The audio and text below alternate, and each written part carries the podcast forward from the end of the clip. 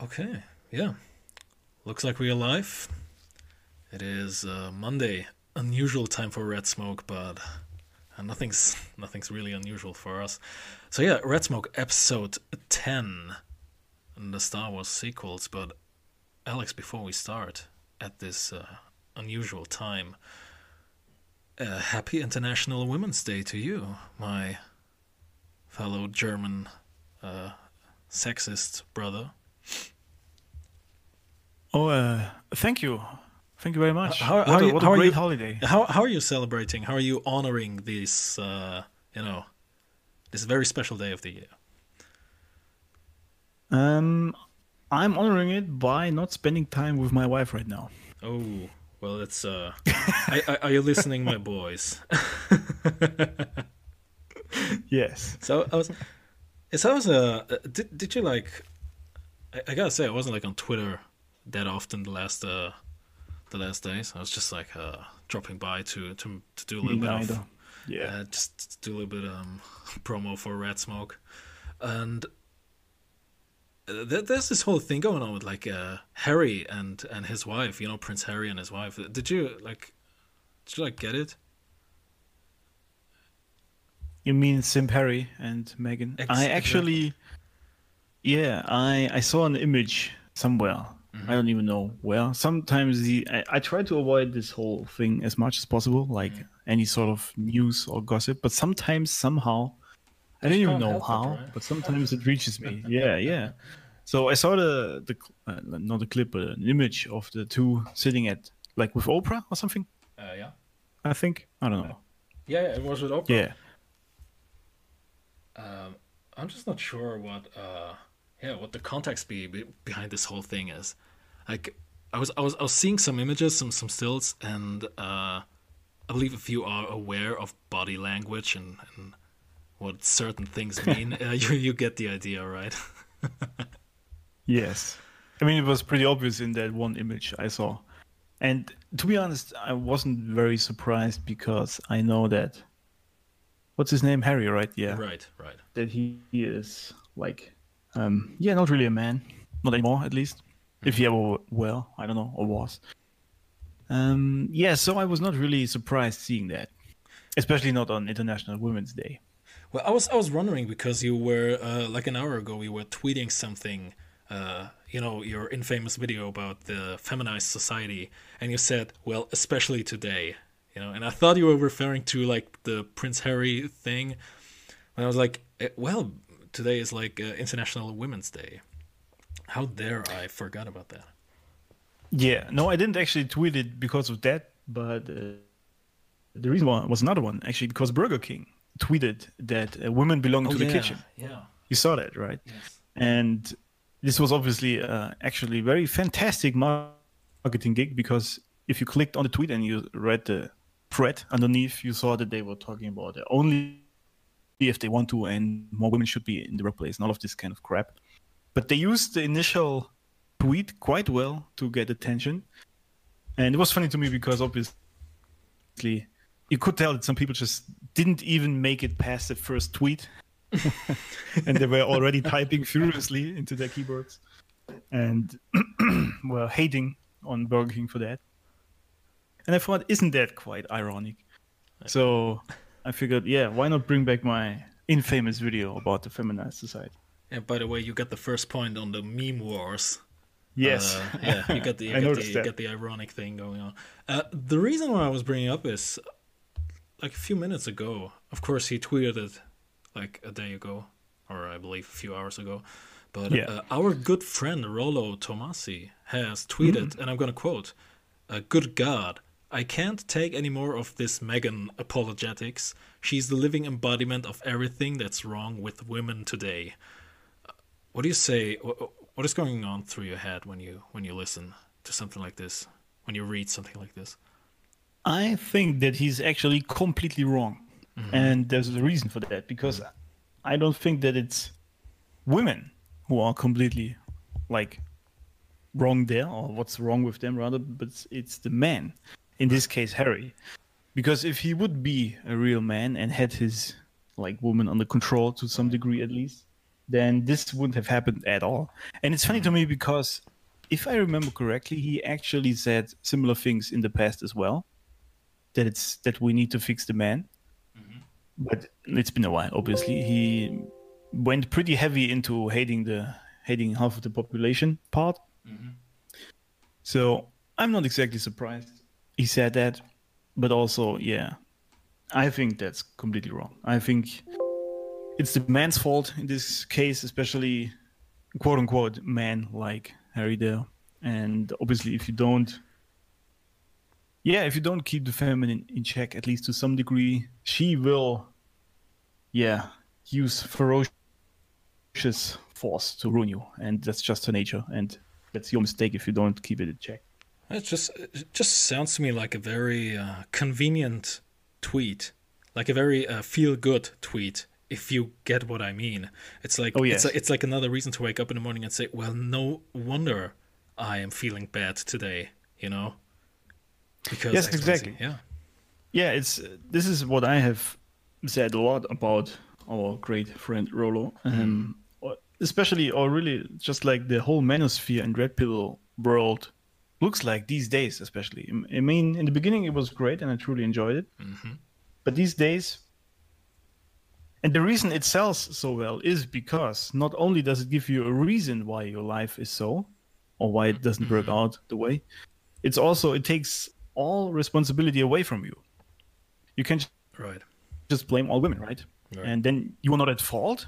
That's just how life is, pretty much. Mm-hmm. And then, yeah, you have your reasoning. You can't do nothing about it other than like write cool tweets on Twitter, and then you're good. Yeah. And yeah, because all women are like that, right? And it's just your turn, bro. And these kind of utterly stupid terms, in my opinion, or sentences, whatever you want to call it, um, they sell so well because, yeah, because people just think, oh, yeah, that's the reason, and I don't even have to do anything about it. That's great. And yeah, that's that's why this works, I guess. Yeah, I didn't want to start like a rage before the the actual rage we have planned, you know. But Yeah, um, actually, But yeah, yeah, but, yeah, but the, yeah, but the thing is, uh, exactly tweets like this are the reason we we have started this whole Red Smoke thing, and I Yes. am being constantly reminded when I read those tweets that, uh, yeah, wh- what's the difference between the the manosphere Twitter um, community, if you will, and you know actually doing something, and th- th- there is a there is a huge there's a huge difference also with the uh, uh, we, talked about this last week off off air about the the guy who uh, you know our first hater if you will the Oh, yeah, and- this and he- guy. yeah and he says like uh, and because you were posting the comment on on Twitter I believe and some people were actually arguing against the fact that the red uh, the red pill should only be a stage in your life like a like a day Yes. where you where you, you know realize the truth and then you just go on and actually start your life instead of you know it's it's it, I I thought about it a little bit and it's I believe the equivalent of staying in school your whole life. I mean, uh, I'm not Oh, pro. yeah. I'm not pro school, like uh, especially when we talk about the education nowadays. But you know, it's okay to like learn things. It's okay to like learn a language, to learn how to write and to calculate and everything. But imagine like being uh, still being in school at like uh, 50 or 60 or 70. You know, it's obviously just a stage. And isn't it the same case for for the red pill, right? Yes, it's actually a great analogy um, you used there because that is right true. Yeah, these guys they just yeah, they don't even know what they learn at some point about the red pill because it's just the same, isn't it? Yeah. How can you even like talk for eight years about the same thing? I'm I'm just confused about that. At some point, you just gotta go beyond and ahead, and especially especially with the red pill and I mean, Rollo even said it himself that there is this so-called abyss, right? When you realize the real nature of women and how they work, and what you should do to get what you want from them. This makes, yeah, it makes you angry, and it has happened to me, obviously. Mm-hmm. To most men, it has happened, I think, who took the red pill, and however, it was like a stage for me for maybe a few days, and then I thought, all right, there's no point in hating half of the population on this planet. Yeah. It does doesn't help me in any case, or this gets me nowhere.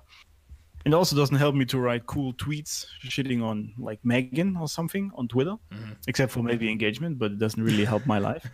So I figured, yeah, why not find a way to use that knowledge? And this is really the key. Yeah. When you finally you have the knowledge, this this is how you get it in school, right? And you get it from the red pill, but then you need to apply it in real life at some point. This is when you go out and actually use it, like in a job or, for example, with your own life mm-hmm. And then you make use of it with women or your woman or whatever. And try to fix that relationship usually by fixing yourself but you get my point right? So you gotta make something out of it instead of just regurgitating the same thing all your life. It's just i don't know weird to me. Yeah, the thing is, you know, if you are constantly uh, being confronted with this whole thing, if you're constantly like put the put the whole Rollo content in, uh, it basically makes you uh, uh, makes understanding woman your life's purpose, and I, I- don't think it should be your life's purpose, uh, except you are like a dating coach and you want to be the best dating coach in the world. Then that's probably uh, kind of like your purpose, you know. But I think there's more to life than that, and it's it's actually sad if your whole uh, day revolves around that. Like you wake up in the morning, you listen to a podcast, uh, three hours of Rollo, where he's like talking about female nature, uh, while you could do a lot of other things in those three hours. You know? Yes, you are very right. I've actually said this before as well, like in similar terms, that yes, if you think about it, like even for example the PUA guys, you know, the pickup artists, they talk all like all the red pill and manosphere guys, they all talk so much shit about women, but in the end, they do exactly what women want, right? Right. They do exactly that to get what they want. Obviously, they get what they want as well. The guys, Mm-hmm. sex, yes, but they still do all these things. They push all the buttons the women want. So they're still operating in their frame, aren't Right. Right. If you want to use that term, this is something that struck me all the time, and I was very confused that nobody even talks about that. But maybe, yeah, because it would sort of ruin the whole shtick. But anyway, and yes, I thought once I actually got myself together and got this relationship working, I like immediately looked outward into something else I could do with my life. Mm-hmm. After that was fixed, you know, after that was all done and I got what I wanted and she was happy, I was happy, all was good. I was like, why would I still spend like all my day or time talking about it or thinking about it? Mm-hmm. So the only reason I see to still talk about it for years is a either you still haven't got it done, so and you're just larping online, or you just use it to make money mm-hmm. and like selling it to people. Otherwise, if you get it done at some point, why would you still talk about it all the time? And this is like really weird to me. But yeah, just if you think about, as you said, waking up in the morning and listening to three hours of these self-help groups and um, talk about yeah female nature this just really takes away from your masculine nature doesn't it in what you can do should be doing and will be doing in your future Absolutely. Uh, just talking like also uh, energy wise. Like Oh, instead yes. of like like uh, like being productive first three hours of the day. Uh, I think it changes a lot instead of like passively listening to something. And I, and I am aware that this might be very uh, this might be very wrong from from someone who's like right now hosting a podcast. You know, for actually for people who listen uh, to to listen to. Uh, so yeah. But it was really ironic again but i, I, used it I. I, I wanted to say it, but but the problem is you already said it. So that's uh, oh, that would be so perfect. That's that's that's why right now we are gonna unravel the myths occurring around the the female menstruation for for um you know international women's. Actually, there was a tweet uh, on on Twitter. I saw that. Uh, it's it must be like broadcasting right now somewhere on some American channel. There was someone tweeting, "We're gonna do a two-hour special, and we are going to unravel the myths around the female menstruation, and I was like, what what myth is there? Yes, exactly. This is like the this is like the number one most natural thing like since the evolution. Yeah. what what this is like is always there? existed. Yeah. No, So- so, yeah, so so confused. Yeah, Oh um, it might actually be quite interesting to listen to that, just to see what they actually the myth is there, because I can't think of one. Yeah. it- But on the other hand, no, thank you. Well, I don't know. I don't know. Maybe, maybe I saved the tweet. I might listen to it later. All right. It- depends on how much I hate myself after the stream.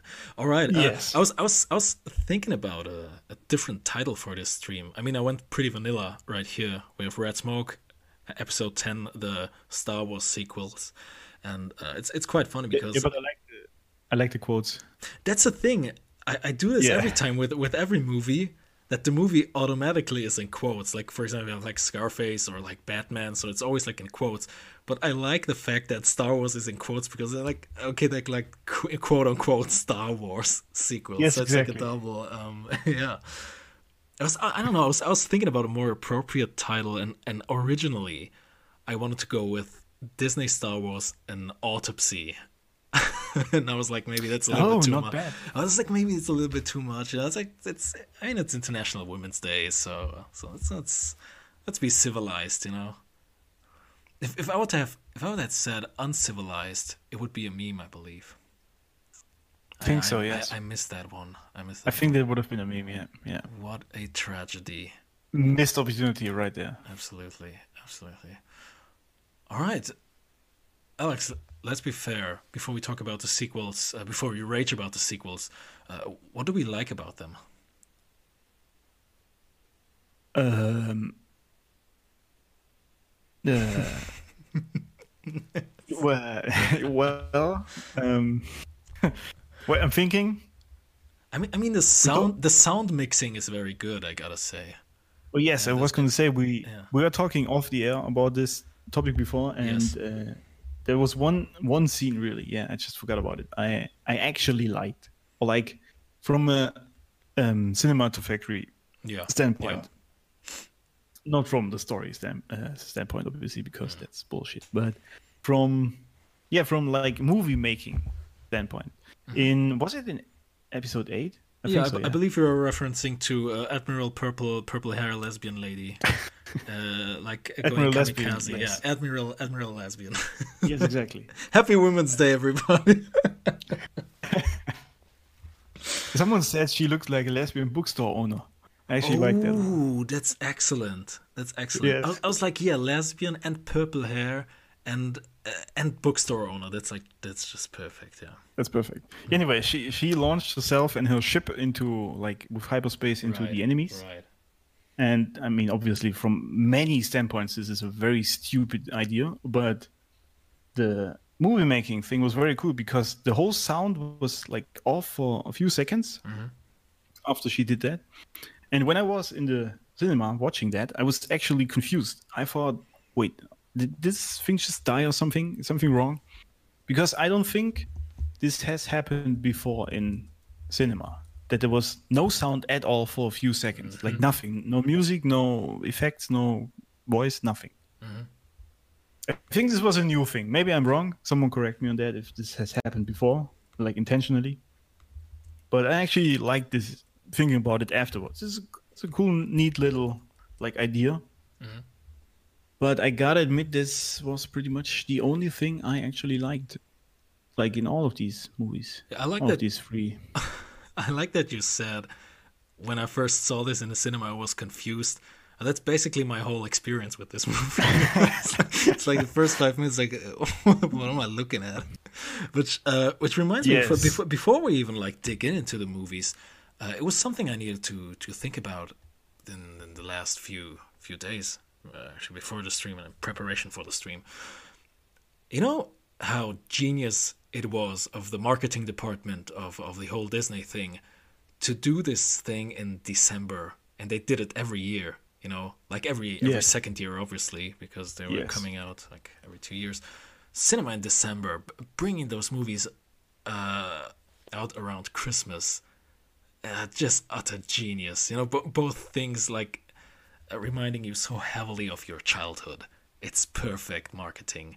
You know, like uh, just just being in a cinema where everything is decorated with those lights and and Christmas trees.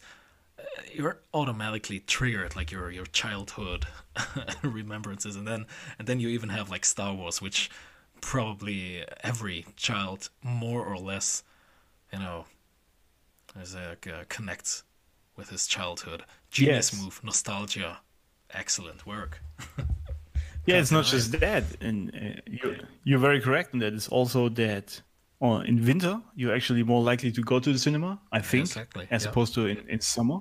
And with all the merchandise, you know, selling right before Christmas Hmm. for these movies, isn't that like another huge income source? So that was truly fantastically set up. Yeah, I think even at some point Disney said they, yeah. I think they said they make actually more with merchandise than with the movies. I believe. I mean, their movies are shit, obviously. So yeah, the the merch the merch has to. Yeah, well. the merch has to do. Gra- grandma needs the the Star Wars T-shirt, you know. Oh yes. Oh, but but by God, the the trailer was genius. We we talked about this last week off air. Uh, the the Yeah, very the very first teaser for episode seven. Uh, they, they they they did everything right. I mean, up up to up to the actual movie, they did everything perfectly right. From a Oh, yes. from a marketing standpoint, from a sales standpoint, if you want, excellent work there. I Yes, bu- I bought into that as well. Did you, Alex? Absolutely. It was I was so hyped because obviously I grew up with Star Wars Mm-hmm. and I watched the prequels, like all six of them, Mm-hmm. and yeah, I truly truly enjoyed it back in the days. And then ten years later, I saw this trailer, which was really just a night, well-made teaser that didn't show too much, but it showed you. Uh, it actually, funnily enough, looked like a more mature Star Wars, in my opinion, in these trailers. Uh, I, this- haven't, I, haven't, I, haven't. I haven't thought about that from that standpoint. Now that you said it, yeah, I believe the genius about this trailer was that it could actually mean anything. Yes. You know, for as Yeah, for you, as for you, it was a very mature uh, Star Wars movie. As for me, I don't know, it was like an action-packed, maybe um, more intelligent movie. I don't know. Everyone had like their Yeah. idea. Was- Yeah, I guess so. Yeah, I mean, that didn't show very much. Uh, I think it was very short. So obviously, Mm. uh, you could like imagine a whole lot of things into it.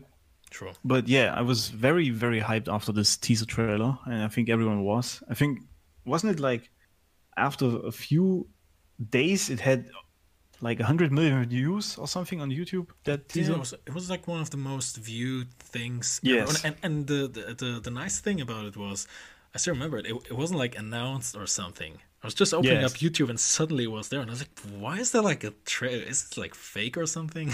I was like so Yeah. happy about it. It was really well done. I gotta admit that. Mm, Have you- Unlike the movies, right? Unfortunately, Ha- have you? So so so I take it for granted that- you have like actually, um, yeah, fantasized what the story could look like after after everything uh, that happened in episode six, where most of us probably thought, okay, that's the end of the whole saga. Yeah, that was actually the weird thing for me, and um, I think yeah, we also talked about this off air as well, because um, yes, if, if you think about it, after episode six, it's actually kind of over, right? The story, it's pretty much they've done it, they won, and it's Yeah, all good. Yeah. And then, I mean, I knew that there are apparently scripts for seven, eight, and nine before they came out. Mm-hmm. So I knew at some point someone somehow is gonna make these movies. Right. But to answer your question, I never actually fantasized on how this could work out or not. I didn't. I just wanted to see what happens and not be like, yeah, influenced by myself pretty much. Yeah. It's same for me, but but I started, uh, funny enough, to to fantasize right after that trailer dropped, and I was like, okay, I'm I'm starting to think about uh, to think about something I I didn't even bother, and I, I, I wasn't I was never like, uh, okay, what's gonna happen after episode six? But after I saw the trailer, I was like, okay, now I want now I want to know, and now I was, uh, that was the exact moment where I was starting to like spin stories in my mind, and uh, well, how wrong was I? I was gonna say none of them happened, right? yeah, it's like, yeah, it's it's it's the whole uh, it's this, it's this notion that came to life. I believe it was after episode eight when everyone everyone was talking about subverted expectations. Oh yes. Which uh, correlated very much with the Game of Thrones thing because the the, the last season was also pretty much a mess for, uh, funnily enough, the same reasons. Uh, but yeah. Yeah, I remember this phrase because uh, ratings were quite bad, weren't they? They and were, yeah. Yes, people. Oh, I don't even know who said it, but somehow someone, I guess, from Disney or something said, or even some reviews said that it subverts expectations, and that's why people don't understand it. And you see, subverting expectations is really just a fancy word for it's unpredictable, right?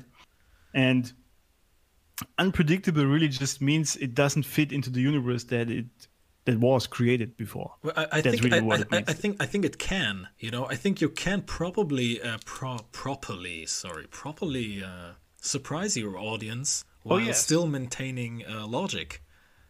But that yes. was that was just like straight up. Uh, well, it's a prank, you know, like a gotcha.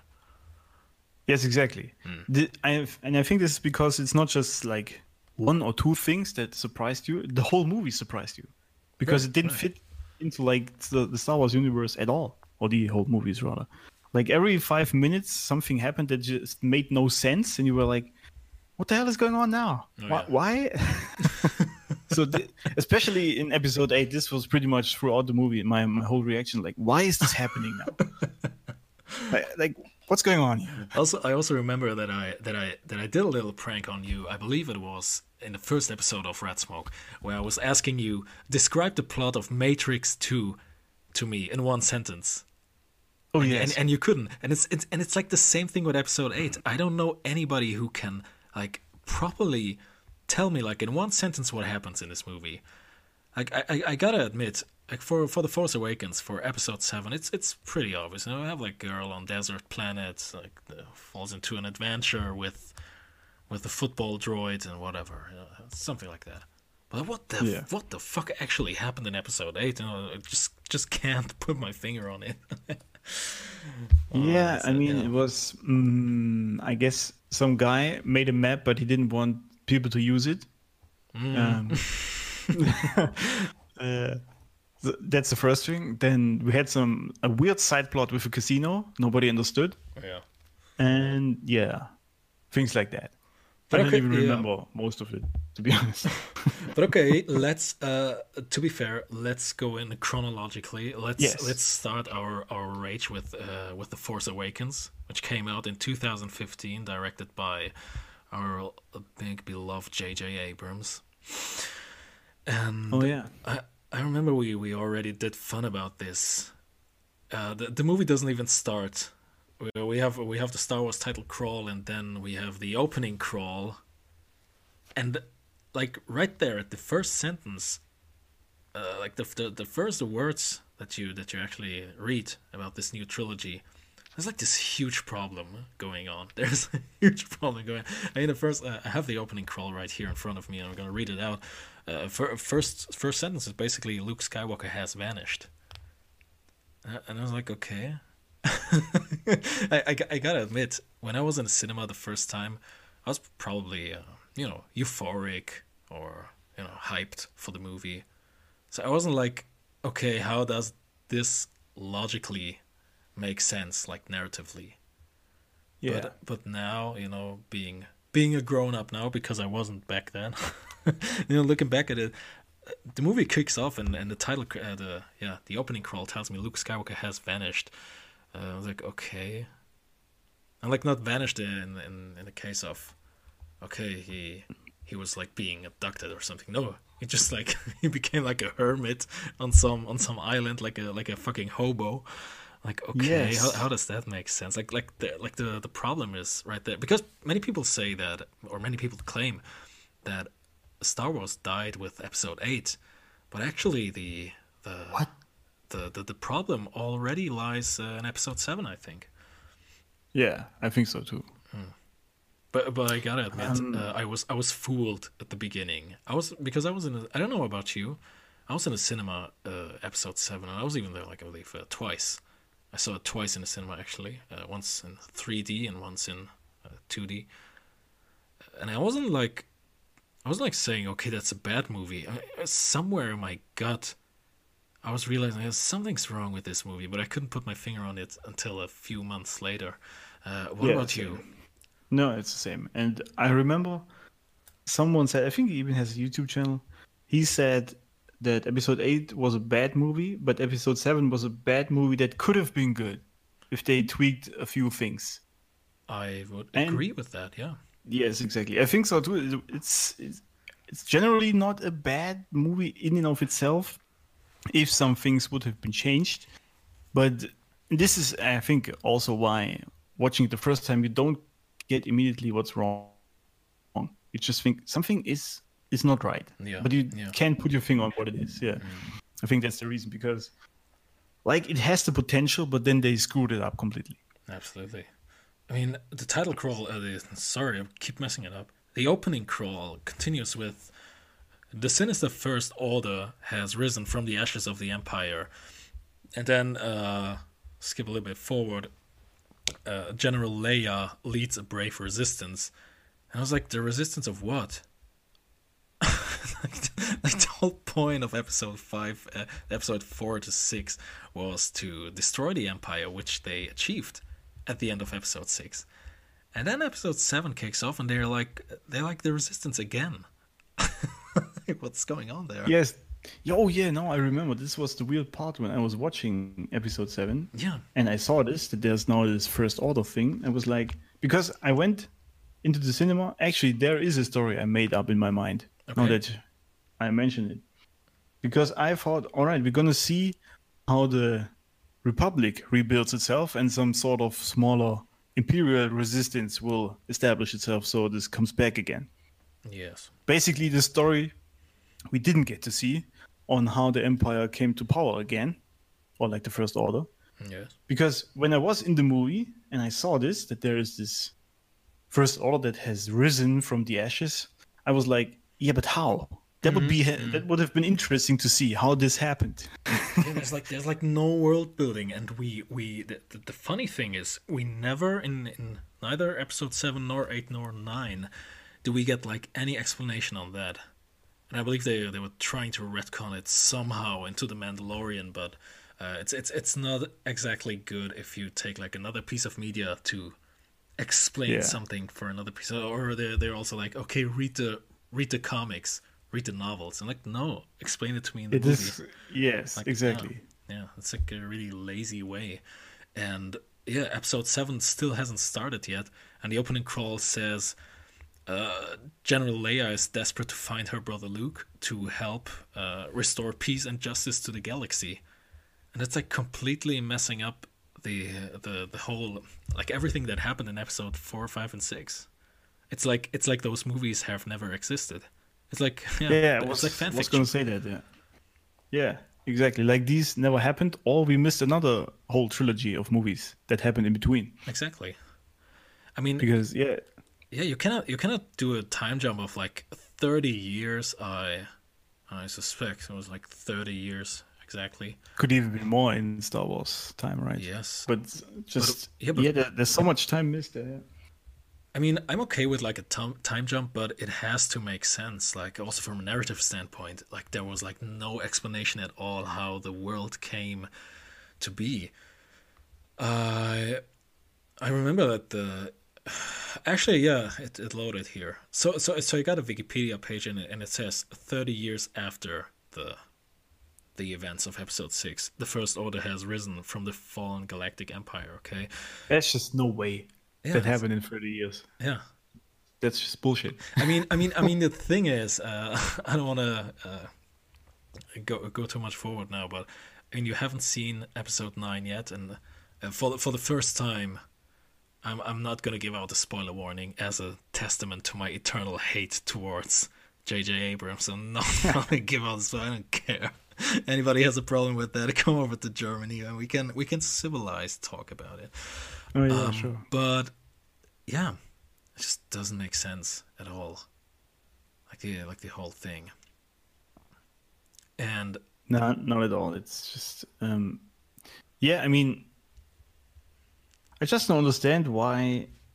Well, I do understand. They just went with the, with the whole sort of recipe that has worked before. You know, uh, like the bad guys being this the the imperial guys exactly. and a resistance uh, of the good guys trying to fix it Mm.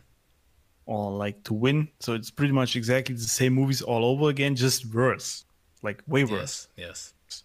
And because I guess because uh, George. Abrams just didn't have balls to do like a whole thing, or maybe Disney said he can't do his own thing. I don't know. We don't know who actually made the script or these scripts, but you you can yeah you you can just tell that they yeah they they were afraid to really go somewhere else there.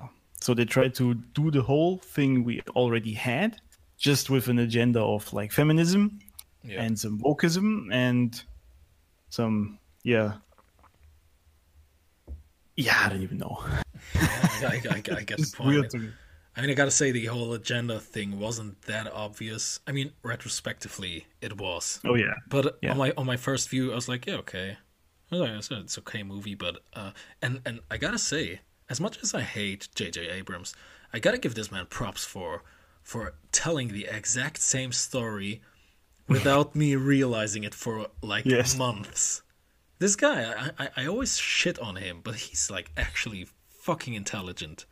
He's sneaky, man. Yeah, I mean, the, I mean, the fucking movie kicks off on like a desert planet again. You know, where where someone receives a map to to for for someone. You know, like where where have I heard that before? Yes. it's uh, like God, this yeah, very very sneaky guy.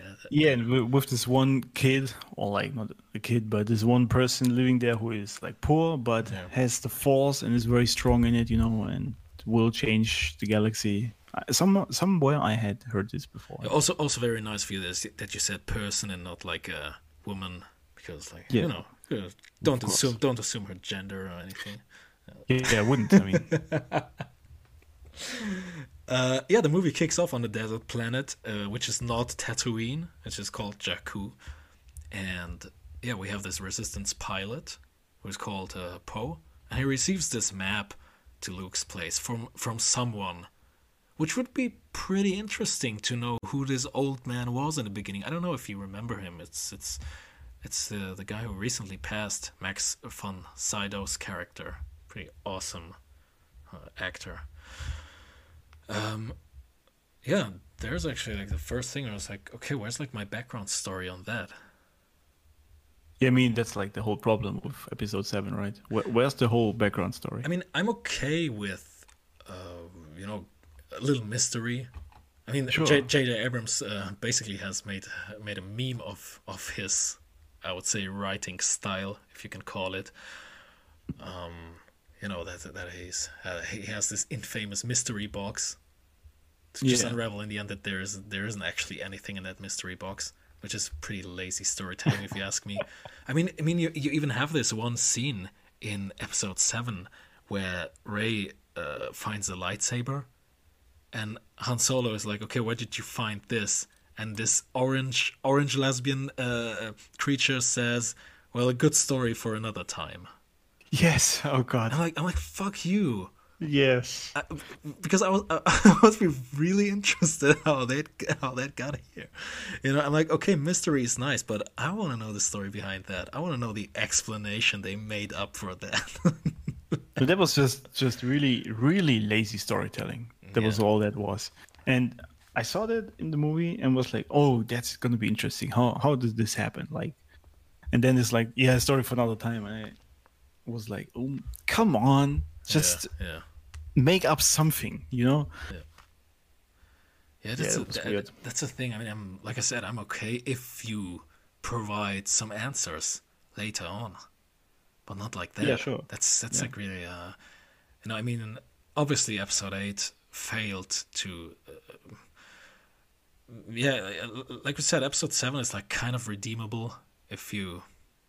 Yeah, it could be. you, know, at the right spots. But like episode eight is completely irredeemable. You would like have to start off from scratch.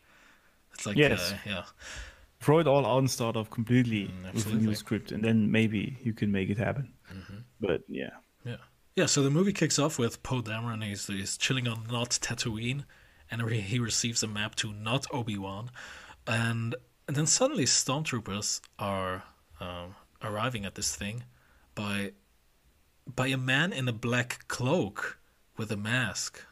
yes, weird. Hmm. Yeah. We've seen it. He also has uh, some sort of weird voice, right? Yeah. So- yeah, like- I actually like. I, I mean, I'm gonna skip ahead now, but I like, not like. I'm being ironic here. Um, I like the explanation for why he is that kind of guy. In the end, because he just wanted to mimic him, right? And he liked Vader. And when I when I first heard of that, that he just is like a big fan of Vader, and that's why he does all these things, Yeah. even though he doesn't even need this voice machine, whatever, and the mask. I was like, come on, that was so lazy again. This was really the explanation for why this guy looks like Vader. I mean, I mean, obviously it sells well that they have another Vader, you know, because Yeah, that is just very iconic. But this is the explanation that this this weird guy actually it was funny when he removed his mask in the cinema. Actually, half the cinema was laughing. Yeah, same, same here. I mean, I mean, I, I mean, I get why, but I also kind of don't get why. it's like it's so strange. Yes, exactly. I was like, I was laughing, but actually, but I thought, I don't know exactly why I'm Yeah. laughing right now, but I actually do because it just doesn't fit the persona he was playing. Mm-hmm. You know, this this young guy with long hair, looking like like a geek, and I think Emo Boy is actually a pretty good. Yeah, oh, uh, yes, description. yes. We're gonna stick Emo Boy. yeah, and yeah, yeah, he, he looks like a guy who's just gonna put in his his iPod earphones, playing some post-hardcore music, Oh, yeah. and I was like, how how is this guy so powerful in the force and he has a strong leader and this just it didn't fit at all. I would have expected a more mature man under this mask. So Yeah, the fantastic masculinity of uh, Star Wars: The Force Awakens. I think that's a topic on its own. Uh, you, you you said Oh, some, yeah. you, you said something uh, which made me realize something else because he was saying that uh, Kylo Ren's whole motivation is basically, uh, you know, mimicking Vader, which is Yes. which is sweet meta commentary for what J.J. Abrams did. He was Oh, like yes, he was like you're right. sweetly trying to mimic episode four, and I would say he failed. I mean, Oh, of course. I mean, obviously, I bought into that, but uh, now that the movie had time to age, he failed. I gotta say, and also, Yeah, that's actually- yeah, yeah, yeah, yeah, quite a funny meta meme in the movie in and of yeah, itself in there that he did that because he was virtually trying to redo the old movies Mm-hmm. and then just put it like literally in the character. Now that I think about it, that's quite ironic. He did that. Or But, yeah. or genius. Who knows? Or genius, I don't know. Yeah, the thing is, uh, you are aware that J.J. Abrams came back to Episode Nine after I don't know what happened, but the director who was originally brought to Lucasfilm to do the ninth movie, I don't know, was like fired or dropped out. Who the hell cares? So J.J. Abrams came came back, right? And he was like, uh, "Okay, re- restore everything, restore like uh, like help us." say. Yeah, like, it's so, So they got him to restore it all. That's a great idea. so the, and, and the best thing is you know you you actually have the line in the trailer where in episode 7 uh, i believe everyone knows it in episode 7 where it's like kylo ren is like uh i'm gonna finish what you started and he says it Oh, to yes. Vader's mask. So, th- so this is so this is like his whole motivation, right? The thing is, in episode nine, the movie kicks off, and Kylo Ren learns that everything he has ever heard was actually Palpatine's voice, but that doesn't change anything at all.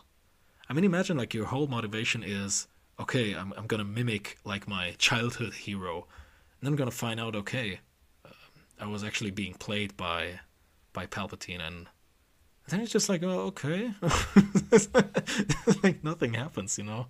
Uh, I, I'm aware that you Yeah, haven't he's like, seen. yeah, well, doesn't matter. Yeah, yeah. I'm aware you haven't seen like episode nine, but uh, that would be kind of an opportunity for like some some character development. But uh, yeah, Oof. Yeah, but you cannot expect that from JJ when he like keeps copying the old movies. So yeah. yeah. So, so, I so- yeah, yeah, honestly. So, so the movie continues with uh, with Kylo Ren appearing on screen with with very cool like uh like a cool light show. He has like some fog coming out of the air, and he captures Poe, and and and this is so funny. I I like it that he's, uh, you know, they have like this little exchange, which is which is. Uh, we already talked about this. Like the humor in episode seven is a little bit better than in episode eight yeah.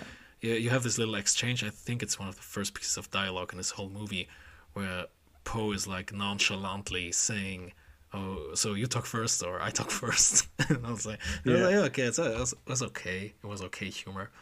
But the thing that uh, really bugged me was I like that Kylo Ren is taking Poe onto the ship to fly up into space and to torture him in space to find out that the droid is still on the desert planet, you know, just to go back. Yeah. Like that was so funny. Like like like can't you like uh torture him right right there? that's, that's like so uh if if you think about it, uh it, it, it kicks, you know? Yes, that made a whole lot of no sense. But mm, yeah, I mean, I don't even know. Wh- and for, for me, Kylo Ren is still a weird character, It is, Um, yeah. and it and it just never made sense at all in any way what he did because. Yeah, I'm skipping ahead again, but at some point he was like, he's a very emotional guy, right? Yeah. because he has these these breakouts where he just smashes things with his lightsaber and all of that. And to me, this makes no sense at all. I, I think they are trying to make the point here that if you like are angry or like anger itself is an emotion that is like bad and you cannot control it, that takes you to the dark side or something like that. Yeah. Because I would argue that if you want to be someone as good as Vader or even Palpatine or anyone versed in the dark side, you need a lot of control mm-hmm. of yourself, your emotions, and how you use that. And then I- maybe it was just another comic relief when he was going like having his tantrum and smashing things. Yeah, people on, in the cinema were, were laughing again. Yes, Yeah, exactly. yeah. Yeah, they, and you, they laughed you again. Yeah, shouldn't that you shouldn't actually laugh at the villain of a movie. That's not really Exactly. good for the story, you know. I mean, That is exactly my point. yeah. I mean, just just just uh, as a contrast to to Vader, when when I when I think about him and how he like very calmly chokes people on a movie, Yes. I say it's really intimidating, like genuinely, uh, despite uh, you know fancying sci-fi or the whole genre, like the whole appearance of him, like the whole design and, and the way he calmly moves, he's very unemotional. He's a very stoic character, unlike uh, Anakin's character, ironically, in the prequels. So did a little character Yeah. development there. But yeah, he's so he's so calmly threatening makes him makes him very makes him very good villain. I actually Unlike- think wasn't it in, in one of the in one of the later movies was in five or six I don't remember where Vader chokes one of these generals and he he cracks a some sort of amused mastery joke. Yeah, like I don't know yeah. exactly what the words were anymore, but this is just a different. I remember it was very like, all right, this guy's just so powerful, and now he's he's even making fun of you while he's joking you, and this is how he he came about. And then you have Kylo Ren who's just yeah going crazy, and that's uh, supposedly funny or something. I don't know. Yeah. So yeah, it's a very different type of humor there. And you also have like a very good, um, very good line in Rogue One. I don't know if you have ever seen those movies. Uh, that movie, that particular movie. It was like this one, yes. This is one line in a movie which is really good, where where Vader says, uh, "Don't choke on your aspirations." I'm like, ah, see Oh, what you yes. see what you did there, you know? Yeah, that was good. You could, you could almost see the smile under his mask. oh yeah, it's like I got it. it's like, yeah, that's that's smirk. That, was, Yes. that was great. unironically the best part of the movie, but uh, I don't I don't think we like have time for Rogue One at all. Nah. It's like Yeah, we're still, I believe, in the first five minutes of the movie. Um, Yeah, I was gonna say we're struggling to Yeah. get even across with movie number seven. Yeah, so- so- seven. Yeah, so Poe is captured. He's being brought up, and then like Kylo performs some sort of new uh, technique, like some uh, force. Uh, like he's, I believe it's supposed to crush your skull, or it's supposed to make you feel like it. Uh, to to find out where the map is. Surprisingly, the map is still on the desert. Who would know? And yeah, that's when we cut to the protagonist of the whole trilogy, which would be, in my opinion, the wrong word. But yeah, it's it is what it is. We encounter a scavenger named Rey. What was like your first impression when you when you saw her in the cinema? Boring. Yeah, yeah, I gotta No, say, seriously. yeah, yeah, yeah. Yeah, it was really just like I, I was almost expecting it to be a woman. Now, personally, I don't have an issue with like a strong female character, and we talked about this especially in the Constantine episode. Yes. What yes. what we think is a great, fantastic, strong female uh, protagonist or character in the movie, Yeah. and Rey is none of that, like not at all, and it was just. Not only was I completely aware that it would be a woman because they have this agenda or agenda they have to push, also I was just thinking, well, she really just has nothing that's interesting about her, Mhm. like nothing. Mm. Um, I can can't even remember her whole backstory. But that's the thing. think- um, you know, when the movie kicks off, the first five minutes, I'm like developing a sense of sympathy because the fir- first five minutes when we see her, which is actually good storytelling, I would argue, uh, there's like no dialogue. We just see like a day Oh, yeah. in her life. She's like uh, hunting. She's like scavenging some some junk. She's like trading it for for for food. We just see her doing some scratches on the wall, which indicates that she's like counting the days or something, you know, which is good storytelling. Up until that point, I'm okay with that. Um, but there's that, that's actually the same problem like with everything else. We don't get any answers to that. We don't get any character development. She she doesn't even have any character, I would say. It's Exactly. a- a very- I mean, it gets even even worse. But I think I'm skipping ahead again when it's actually revealed why she has the powers later. Yeah. Uh, was it was it in movie? Was it in eight? No, it wasn't. right? No, it was in nine. Where in in episode eight, it was, well, you you just you just like have them.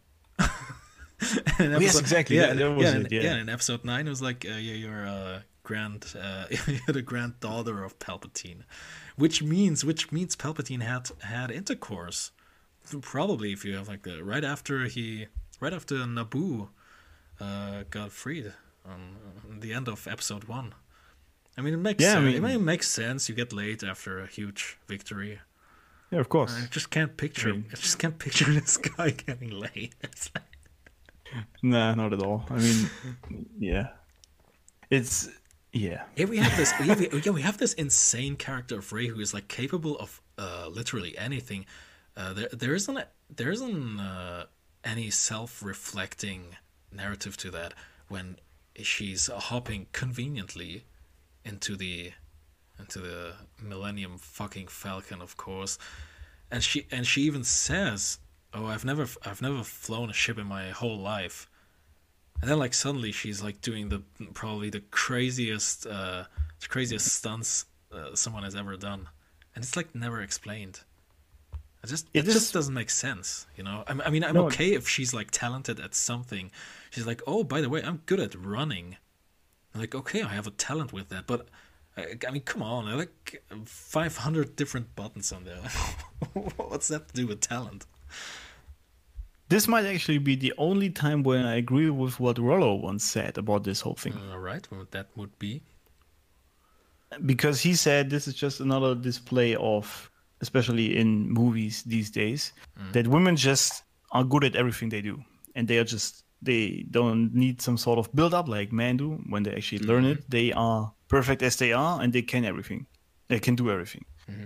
this is how they are usually displayed in movies that have this sort of agenda yeah. and I was reminded of this when I saw Rey. and I saw the scene with, especially with the Millennium Falcon. I was mm-hmm. like, yeah, there's just no way you can just just fly this thing without knowing anything. That's just no, Yeah. just no. Yeah. so yeah, I was reminded of that because I think that fits very well the description, and th- that's just not how real life works, obviously. But this is pushed very heavily in many movies, actually. Oh, yeah. So but before we like again, yeah, little bit beforehand, before we get to Rey, I forgot. I believe the movie introduces us to another man, which is Finn, of course, the, the stormtrooper who is deserting from the First Order, which again could be an absolutely interesting character because we never Oh, yes. we, ne- we never actually got a face behind one of those masks, you know. It was like those mindless drones, like clones or whatever they, they are supposed to be, those stormtroopers. And and then we, for the first time, we get like someone who is, you know, I remember there's this scene right in the beginning where his bloody hand is covering the helmet, you know, Yes. and so so he marks him. And yeah, he he he could be he could be something. Again, this Yes, movie's not again, irredeemable. Yeah.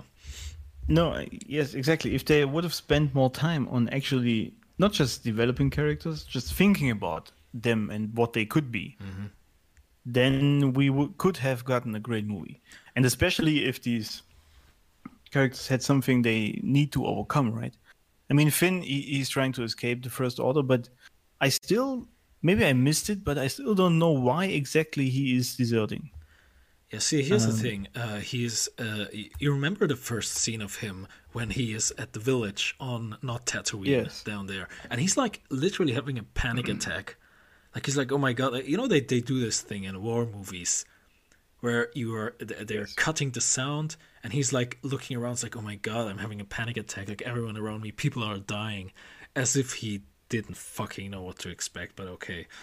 Exactly. yeah. and and and- but the problem is this he's like okay uh, i can understand he doesn't have a clear goal he just wants to he just wants to uh, escape but like five minutes later when he's in the tie fighter with poe he's like woo when he kills his own stormtroopers while a Yes. a, few days ago or a few hours ago i don't know the timeline uh, he's having like serious problems with the with the mere thought of killing people you know with with the concept of death but then he's like killing people he was he was growing up with for years, probably his entire life, and he's like, "Yeah, woo!" It's like, awesome. what the fuck? That's absolutely not coherent. Yeah, I mean, this is the whole issue with these movies, Yeah, right? yeah, there is no sure. coherence at all. And especially in this case, I guess they just thought about, right, we got to do something to why he is deserting. Mm-hmm. Yeah, make it because he hates to kill people. But then they need to continue with the plot, obviously, and yeah, they forget about it. I say really, yeah. And yeah, also the escape was pretty like, well, okay, uh, not really. They, they, they, I think you you said something really interesting that the none of those characters actually have something to overcome, and yeah, for Finn, he it didn't even need to overcome like anything to to escape. I I remember remember there was like this cord. I don't know if it's like a like a safety cord. And I was like, okay, is the movie trying to like artificially build up tension? Where the I don't know if you remember it. It's like really cheap. There's like nothing nothing really to overcome there. It just escape in this stolen TIE fighter and yeah.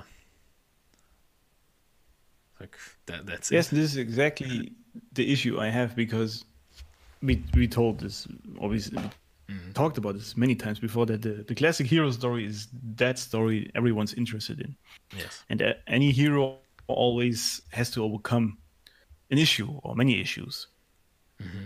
before he actually gets his powers right and in any great movie you see this is always the case but for star wars 7 they just thought yeah why don't we just ignore that completely Yeah.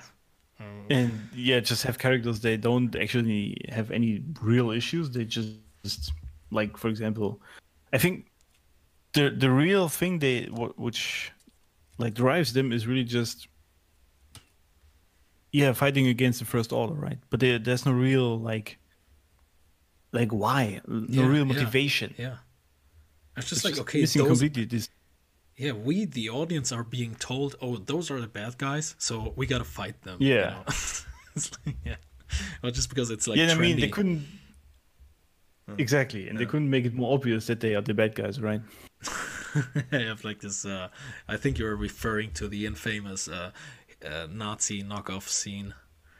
That's really Yes, pathetic. There was also exactly. another scene where my cinema, at least, was cracking up, absolutely hardcore over uh, over this speech from from Hux. It was really Oh, pathetic. yes.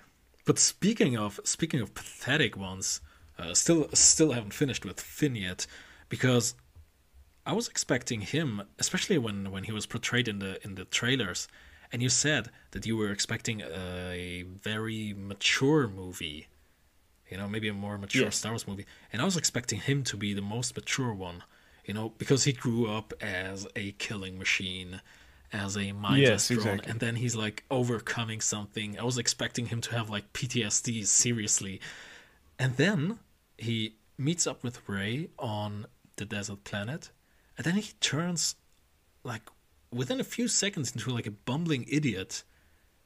Which I don't I don't really buy that. You know, I'm like, okay, uh, you can you can be comedy relief. and I'm okay with a character being a comedy relief. But the way you introduced the character to us in that, you know, in this war scene where he's like, oh my god, he is having like literally a panic attack. And then a few a few minutes later, film time, he's like a bumbling idiot who asks Rey, "Oh, by the way, you have a boyfriend or something?" I I don't buy that. Yeah, I mean, if you just think about it, what you just summarized there, you have a guy who has almost PTSD and is deserting like a huge organization like the First Order because he doesn't Yeah. want to kill people, and five minutes later, he's asking the girl he just met if he has a boy- if she has a boyfriend. Like, how does this even fit together? You know, Yeah, did, did yeah. nobody even read the script before they made that movie? That's just. Yeah, It's just it, you know the thing is, uh, you can actually enjoy the movie if you don't think about it. I think, you know, like Yeah, just uh, like I mean, it's a cool, flashy movie with cool visuals, and you can like be in a cinema and it's like, oh yeah, I'm entertained. But but there you start thinking about it, like logically. Oh no, that's uh, that's, that's a huge problem. Yeah, I mean that's what we are doing, but this is also, I guess, part of the issue with this movie. If you think about it, then yeah, Sure. Yeah, so uh, so the story continues with Finn like landing on this desert planet, and he finds out that like Poe is like gone. But uh, as we learn, like in the end of the movie, he returns. This also is never explained. It also doesn't make sense. Uh, but uh, uh, yeah, so literally no time for that. So yeah, he teams up with Rey after a little misconception they had. Also, don't like uh, touch her hand. Oh, like don't take her by the hand. it's like, especially uh, that's that's fitting for for today's um you know Absolutely. women's women international day. Like like Yeah. guys, if you're listening, remember uh, don't don't uh, don't take your girl by the hand. That's that's sexist. And it's uh, absolutely sad. we actually, I think we should for, for today we should have focused more on episode eight because the, in there it's absolutely rampant with feminism and sexism. Absolutely. But I think episode seven has uh, a lot of it as well, just more more subtle to be to put it that way. which makes it more dangerous i think. Yeah Oh, because, yes. because um I, I gotta say i was like watching episode 7 i was like okay that's cute. You know they have a little banter like don't touch my hand. And i was like expecting Rey like at the third attempt i was like yeah okay touch my hand. I, I don't care. Like something like that. I mean i'm okay if a girl plays hard to get. Uh, that also makes her kind of cute when we talk storytelling sense you know but Yeah. here it's just like well i don't need like anyone's help um, uh, I can I can like pilot the ship and stuff like that. So it, it, it, it the problem is regardless of being a girl or a boy, it just doesn't make her. Uh, it just doesn't make her like. Uh, it doesn't make me like her as a character. You know. Yeah, this is, I mean, not just as a character, just as a person. This is, this is what I said many times when when there's this girl who has been indoctrinated by society for decades now, right? And she says she doesn't need a man in her life. For example, when you at a date or something like Right. that, and she says, "Yeah, she can do it all on her own." I'm like, "Yeah, why are you here then? why?" like, and this is this whole thing, especially. I mean, this obviously now in another scenario, but in the example of Rey, when she says she doesn't need someone to take her hand, like, what is wrong with getting help from someone? Yeah. Why do you need to to yeah to be a, a bitch? Really, is what she is there because Yeah. Yeah. that's really just he's really just helping her you know that's not like he's really trying much there mm-hmm. but being that sort of bitch in that situation that's just really revolting as a character to me not just women or men anyone i would just think why are you being so stupid right now And he's just trying to help Yeah. and this again is yeah an agenda at play but also just from a movie making standpoint or character standpoint i would just not like that person even if it was a man for example Absolutely, yeah. It's it's like like everyone who's like trying to write a story, and uh, he's thinking about okay, how do I make my character as sympathetic as possible? It doesn't have to be like a good person. Just make him like understandable. Just make him like a little bit vulnerable. But if you think about, uh, you know, like even the greatest villain has like some kind of weakness. But, Yes, but, of but- course. But, but, but what's like Rey's weakness? She doesn't literally have any, because she's capable this of is anything. the point Yeah, which makes Yes. it like it, it makes it feel more like a robot, not like a real human being. exactly this is why she doesn't have a character Mm-hmm. like anything be something that is annoying whatever it is it's Yeah. just what makes a person right and if you have like no flaws at all if you're just perfect as a robot as Rey is then that's just like you cannot really grasp her or yeah you just there's really nothing you can Yeah, latch yeah. onto to to that character and it's just boring to me Yeah. Like I said, I would be uh, she would be equally boring as a man.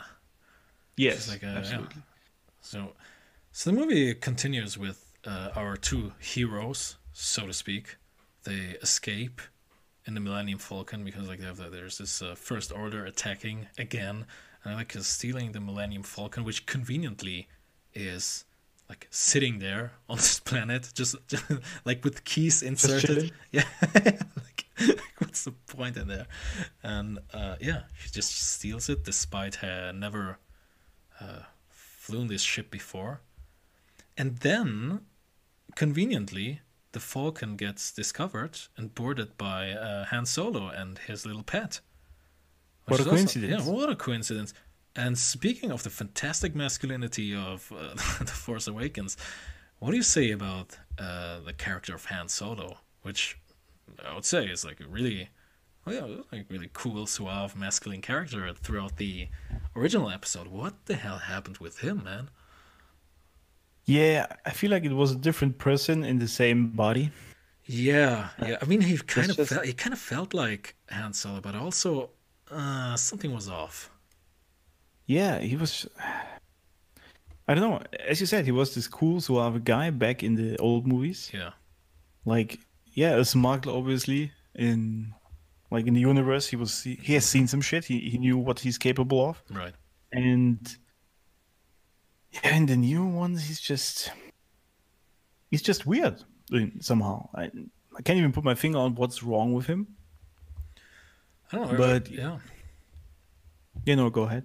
yeah. I, I, I really gotta say, I despise the fact that he is like, uh, like the movie starts and he's like divorced.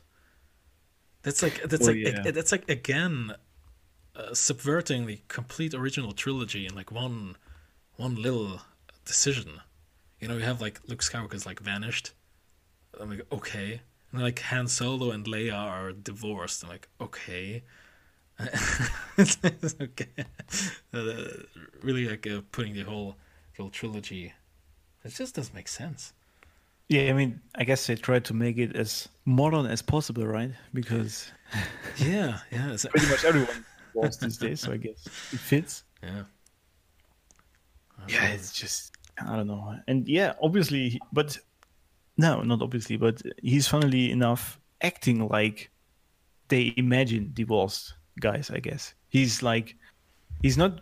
He hasn't achieved anything now, right? Mm. He's just trying to get across in the universe. Doesn't even have his own ship, his precious Millennium Falcon until he randomly finds it. Oh yeah. So it's again this whole thing where he is this bumbling loser, even though he has the Han Solo like effect still to him, mm-hmm. at least to mm-hmm. some degree. But if you think about it, he's not really like successful with anything he does. And how how did this even happen? Like it all here here we are again with this question: How did this happen? Yeah, what, what really yeah. happened to him? Yeah, that's that's the thing, and again, it's not explained. They just had like difficulties, and I still remember the first exchange he had with Leia, which is, of course, from a sto- storytelling perspective, very interesting. You haven't seen those characters in like thirty years. I was like, okay, what what is Yeah. what is the first thing they're gonna say to each other? And and and Han Solo is like with his shoulders down. Well, you changed your hair, you know, with with this uh, with this nonchalant Oh, way, yeah. but but but it's like really uh, uh okay. And I was like, again, I, I can't I can't quite put my finger on it, but it, it- why did they have to make him into such a such a loser? You know, Yeah, this is again where we find the subtlety of the agenda at play. I think. yeah, No, maybe people will put a tinfoil hat on my head again for this saying this, mm. but I think this was intentional because if you think about it, in the old movies, he was obviously laden with toxic masculinity, right? yeah, sure, And obviously, they had to make him a bit more. Yeah, how do I put this? A bit more modern manly, which means he's pretty much a loser. Mm-hmm. And this is also why, yeah, he, he comes to her with his shoulders down and like being the defeated guy. And yes, yes, exactly. this, this struck me weird because, because why is he defeated? What really happened? Mm-hmm. Like, did he do something wrong that they divorced, or what's really happening? And this again is never explained.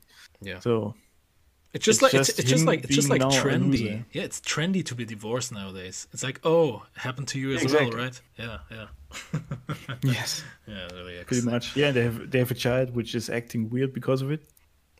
Yeah, yeah. Sounds like sounds like modern day uh, fairy tale, doesn't it? Uh, Yeah. uh, something probably something many people can, uh, yeah, I don't know, like sympathize with, instead of something more positive.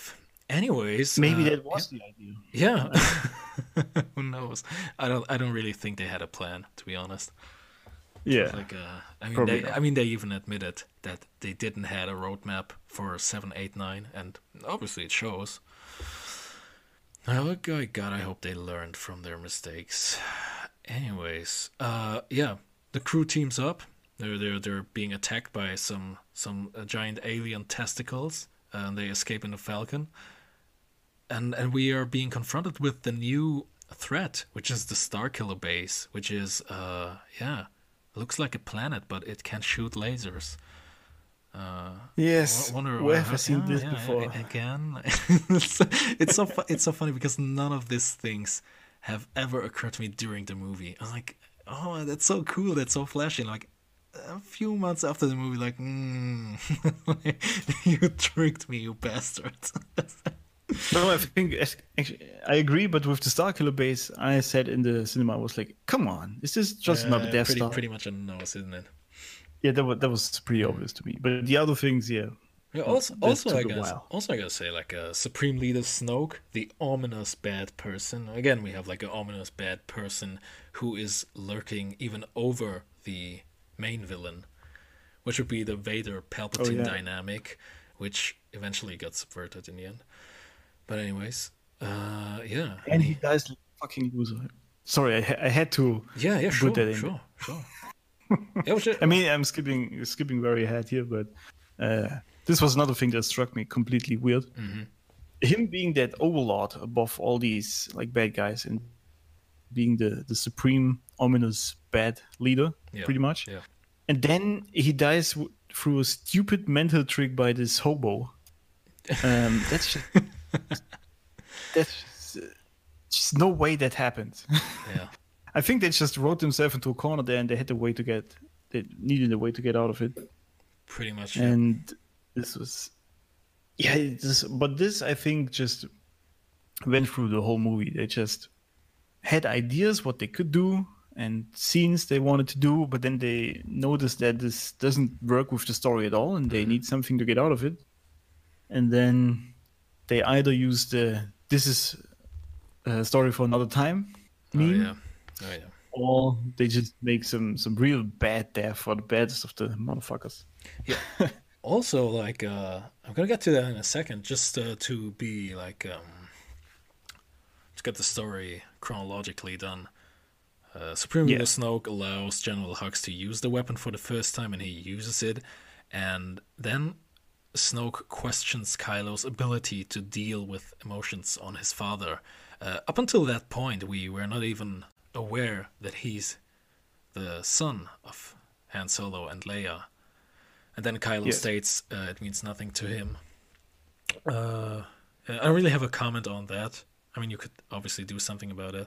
Uh, I really, I, I found it very cringy in the cinema when, when Snoke says, "Well, the Millennium Falcon is in the hands of your father," and then even says like Han Solo. I'm like, yeah, okay, I know, I know who is who is. You know, it's, like, it's like so much on the nose. This, uh, it's, it's very heavy exposition, so it's, it was a little bit cringy, just nose picking here.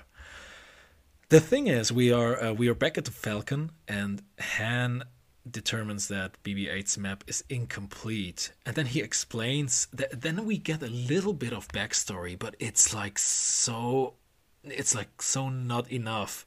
Uh, Han Solo like uh, explains like puzzle pieces that Luke attempted to rebuild the Jedi Order, which would be logically, if we go with the narrative, Yeah. but he exiled himself when an apprentice turned to the dark side. And uh, you know that apprentice, we, we know who it was, who slaughtered the other apprentices. The thing is just, you know, he's he's telling this stuff like Luke is ancient history, like he's a fucking legend. Yes. Like this this happened like thirty years ago. Do you think like uh, people are gonna forget World War II in a hundred years? And they're like, and they're- Exactly. yeah, and, and and and Rey and Finn is like, what, Luke? Like this legend? This like this happened like thirty years ago, you know? Yes, and I mean technically from the time frame, he's still alive. I- I mean, he obviously Yeah, is. So yeah. it's not like they're talking about a dead person there. Absolutely. It's weird. Yeah. So, anyways, uh, the crew travels to another planet, and they are meeting in the cantina. Hmm. Uh, weird. I've seen that before. And they meet um actually orange orange lesbian version of Yoda, I would argue. Yeah, I'm actually not. Yeah, I'm, I'm yeah, not. I'm not, sure. su- I'm not sure about the lesbian aspect. I mean, when it comes to purple hair lady, I am pretty sure about the lesbian aspect. But when it comes to the, the when it comes to orange Yoda person, I'm not so sure. I'm not so sure. Yeah, she looks like she has a thing for Han Solo, so Yeah, but she's a she's a strong woman for sure. absolutely she is. I mean,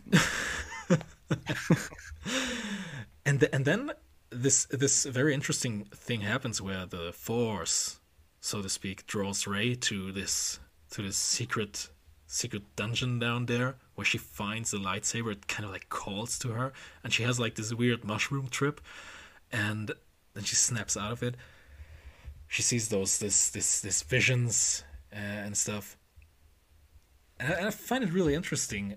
She she experiences those those visions, and the first thing she does is she flies into the woods, confused, which is so, which is so okay. Okay, why? I mean, it doesn't really make sense to me. Why would someone like, why would someone like just flee into the woods? What's what, what, what, what kind of motivation is behind that? It just doesn't make sense to me, you know. yeah, exactly. She she just had visions. Yeah. She saw something. All right, good. But Yeah, so, why are you going crazy about it? I mean, yeah, so, yeah, I don't understand this either. I also find it interesting that yeah, th- there of course we have the infamous terrible line of uh, yeah, good question for another time. And I was like, "Uh, thank you for nothing, JJ. Yes. It's it's interesting that that uh, Orange Yoda wants to give her the lightsaber as if you know she walks through life and just everything she's just given everything, you know. yes. She, right? ag- again, again, she wasn't like earning anything. She was, she's just being given everything, which is not uh, good storytelling. No, which is again you know the the female way, right? At least how it's proposed to us these days. Absolutely. They're just given everything; they don't have to do anything, and this is Mm, Yes. how it operates. But this is not real life, but it's this is what we get. Oh, yeah. yeah. Yeah. So So or, what we told is the way rather. yeah, and Rey even refuses the lightsaber. She flees into the woods, and uh, then Finn takes over the lightsaber. And in that in that point of the movie, I was like, oh, this is this could be interesting, because I was like, oh, maybe they're like subverting everything, and actually Finn is like the main character. And I would love that so much. You know, like a like like, like the idea of a stormtrooper becoming uh, kind of like a Jedi. It's it's it's interesting. It would Yeah, be. the- it would be. You know. That would have also been interesting if Rey would just been ditched completely at that point. it's just Yeah, that would be fun. Yeah, that's a I good like- that's a good question for another time. yes. oh, and it's yeah, I think it would would have uh, provided the movie with a better storyline, obviously. So uh, yeah, again, the First Order attacks this uh, Cantina planet in search of BB-8, and then suddenly our heroes are saved by Resistance X-wing fighters led by Poe, who was presumably dead, but. For some reason, the plot said, "Okay, uh, you're back again." Like, okay. And then the scene happened, uh, which we just talked about. Like Leia arrives there as well, with the annoying golden robot, and she reunites with Han, and they have like this awkward exchange. And meanwhile, Yes. meanwhile, Kylo captures Rey. Uh, she uh, he takes her to Starkiller Base, and then he's uh, uh, and then we have this interesting scene where she resists his mind reading attempts, which uh, yeah Oh brings up brings up brings yes. up brings up another problem. Uh, uh, Rey like kind of discovers she can use the Force. She's kind of like uh, surprised about herself. Uh, yeah, again the same thing we just talked about. Like just uh, oh by the way I have superpowers. Yeah, you see, you know what's funny about about this whole thing? And when I saw this in the cinema, Mm. I was like, I was sighing, like, oh god, really? Mm. Because in the beginning of the movie, we learned that Kylo Ren is actually one of the most powerful Sith Siths we ever saw, because nobody has ever before him or was able to stab or blast or shot midair, oh yeah, except for Vader. I think. I think he was the only one who can do that. yeah, but I don't think it was midway air, which is which was by the way pretty Yes, cool, exactly. pretty cool scene. I gotta say. Yeah, it was pretty badass, but you're right. Uh, Vader, I think, just took him like that. And Oh, yeah. anyway, but um, also he then stopped Rey mid-air, or not mid-air, mid-movement completely and paralyzed her body pretty much. Yes, yes, And five minutes later, suddenly, out of nowhere, she can resist this truly powerful man out Hmm, of nothing. And this made like complete no sense to me at all. Yeah. I was like, no, no, what's true now? Can you now resist him or not? And Mm-hmm. why can you do it now and not five minutes earlier? And this was just again really bad storytelling. Yeah, it was like just uh, okay, I can do it now. Maybe you can even argue, okay, now I believe in myself and I can do. But there wasn't actually anything she had to overcome, which would narratively make more sense. But I am, uh, I think I'm falling into the trap of repeating myself. Uh, but yeah, it's it's basically what happens over and over in these movies. Uh, I'm talking also about episode eight and episode nine. Yeah, we, we, we, th- this uh, this continues to repeat itself over and over again, where she just you know finds out that she can do this better than someone else. I remember we have this this scene where she where she uh, jumps into the Falcon in episode seven, which we just talked about, and she she can just like fly it, you know. And in episode eight, she's doing like a triple kill with like one shot. I was like, yeah, okay, we Oh, got- yes. you know, like you go, girl. oh yes, yeah. Yeah, so Oh, it's, it's, it's it's It's- it's it's almost cringy. It's almost cringy, I would say. Yeah, but okay, we're not hating on women or something. It's just like really from a, really from a real from a, sto- a storytelling standpoint, pisses me off. No, actually, I gotta say something here because Alright. we are actually not hating on women at all. I mean, we're on Red Smoke, right? And we love them, but it's it's not the women who are the problem there. It's the agenda that's being pushed by these companies or whoever it is. I don't even know. but especially in the latest Star Wars movies, it is so so obvious what's happening there, mm-hmm. and you you just see it as we talked about in episode seven. It's a bit more subtle, but you can notice that Rey, as being a woman, is just perfect as she are and has no issues, just virtually out of nothing, being capable of things Yes. without learning them. And she doesn't even need to overcome herself. Or this is another thing. If she had some sort of scene where she suddenly starts to believe in herself and her powers, and then she can mm-hmm. resist Kylo, as you said, and all right, fine.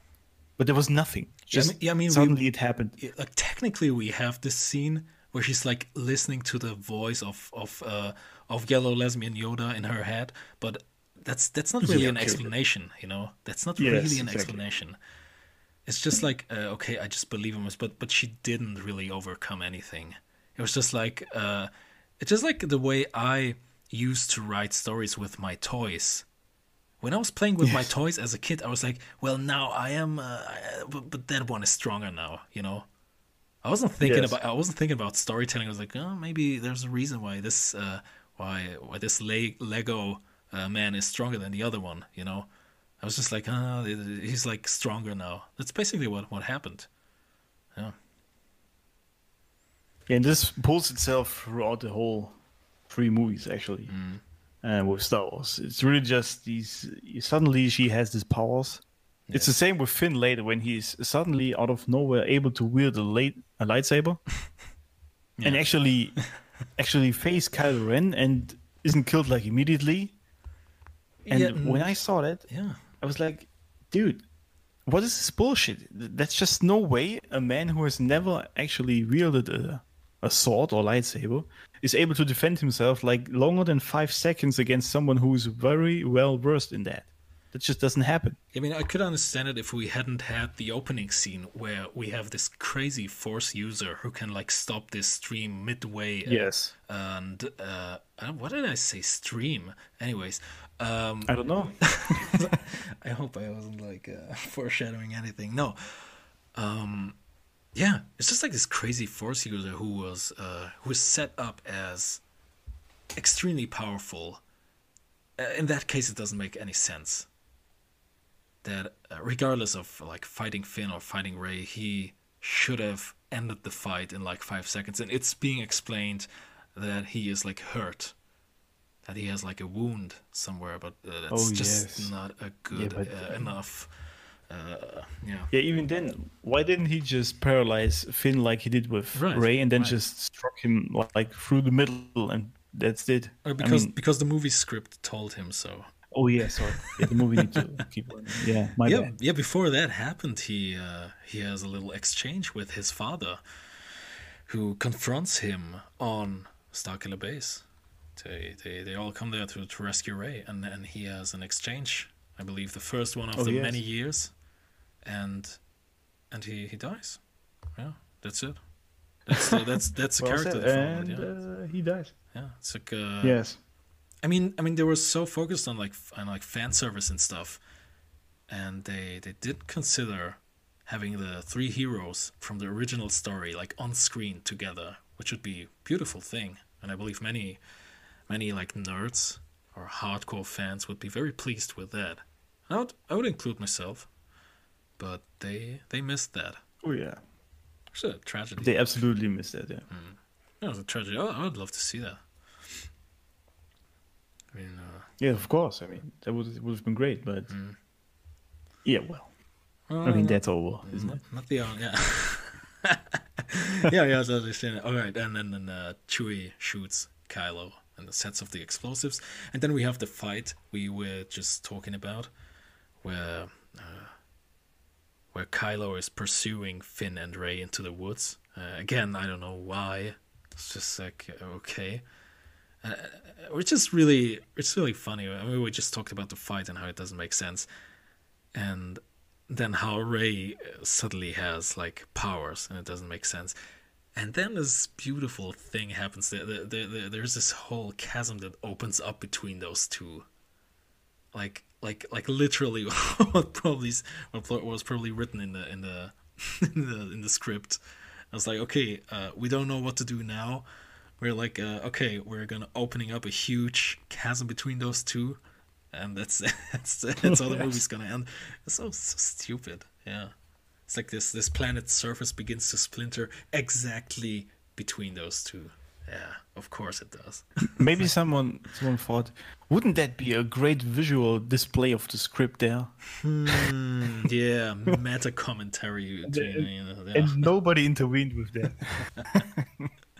Yeah, I believe the the movie died a little bit earlier, but uh, yeah, we have this we have this fight scene between between Rey and Kylo, and, and we talked about what makes a group um, what makes a good villain before that, even before this stream actually, in some episodes, and I believe in many episodes before, and yeah, wh- wh- what's you know, we already have the problem where we are laughing about Kylo Ren, the supposed villain of this trilogy.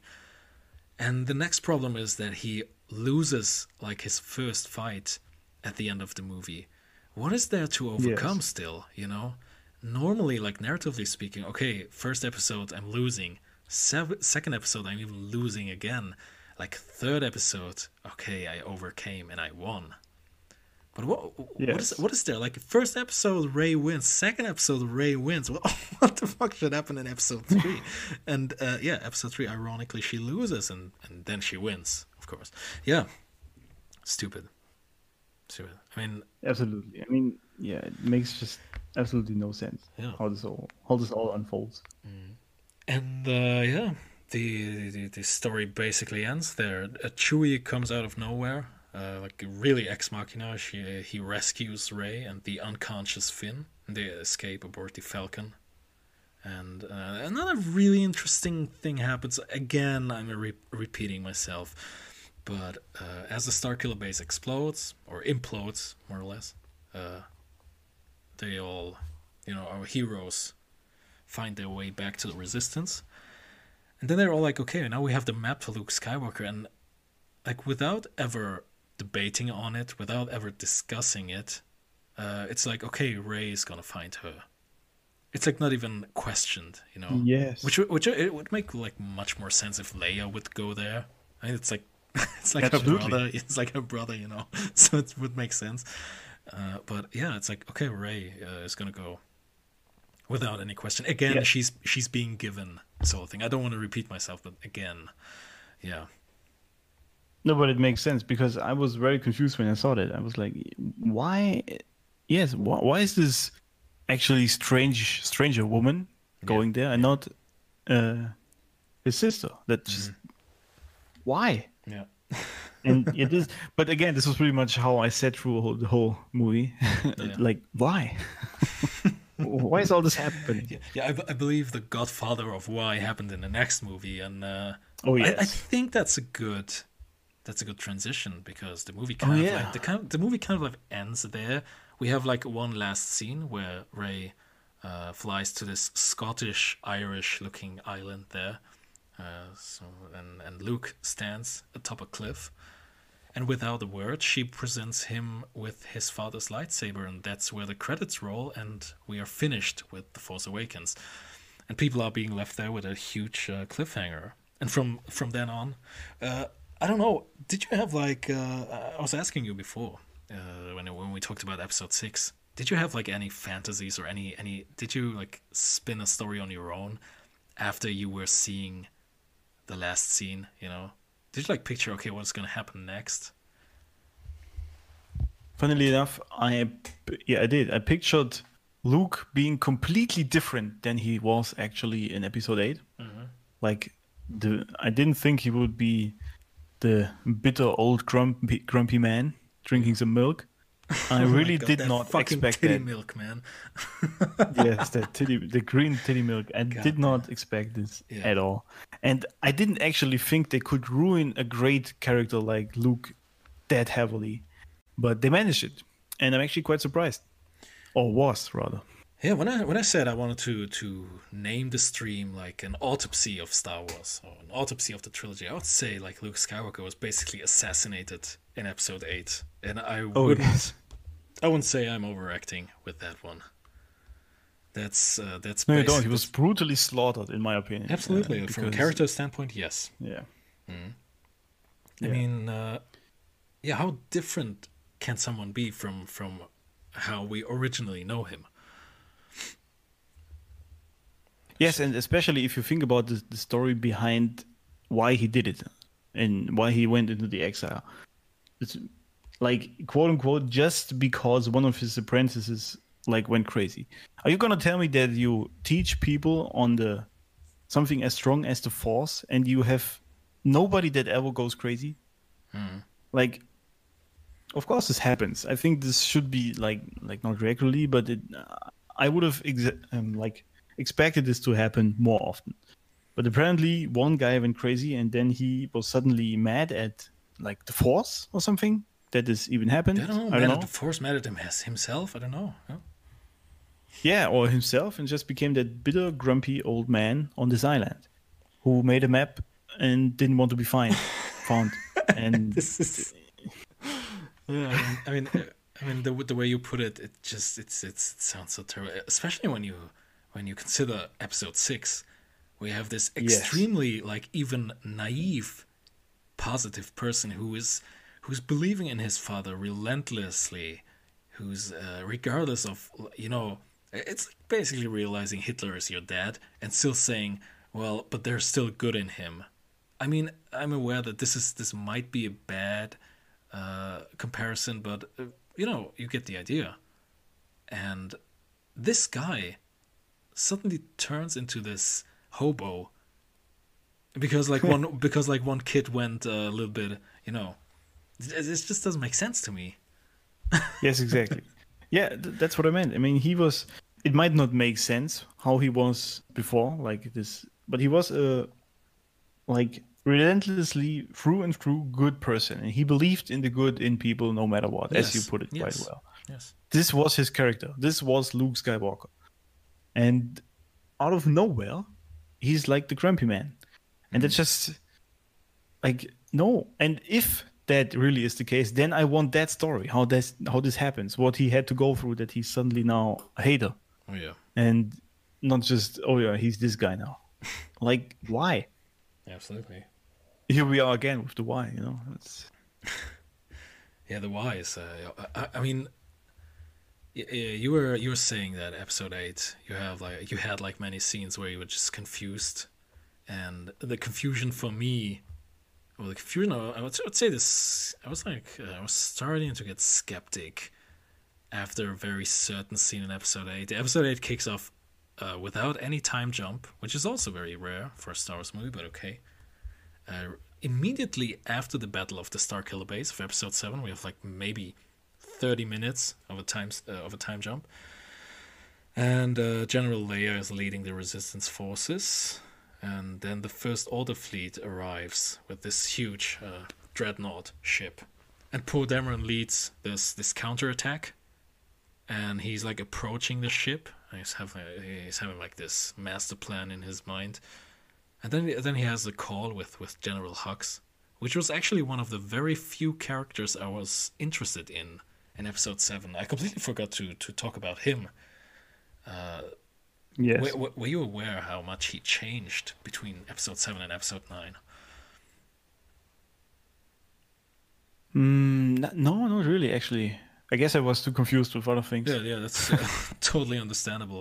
It was just like a, that in episode seven he was like really, um, yeah, I would say ambitious and a very serious character.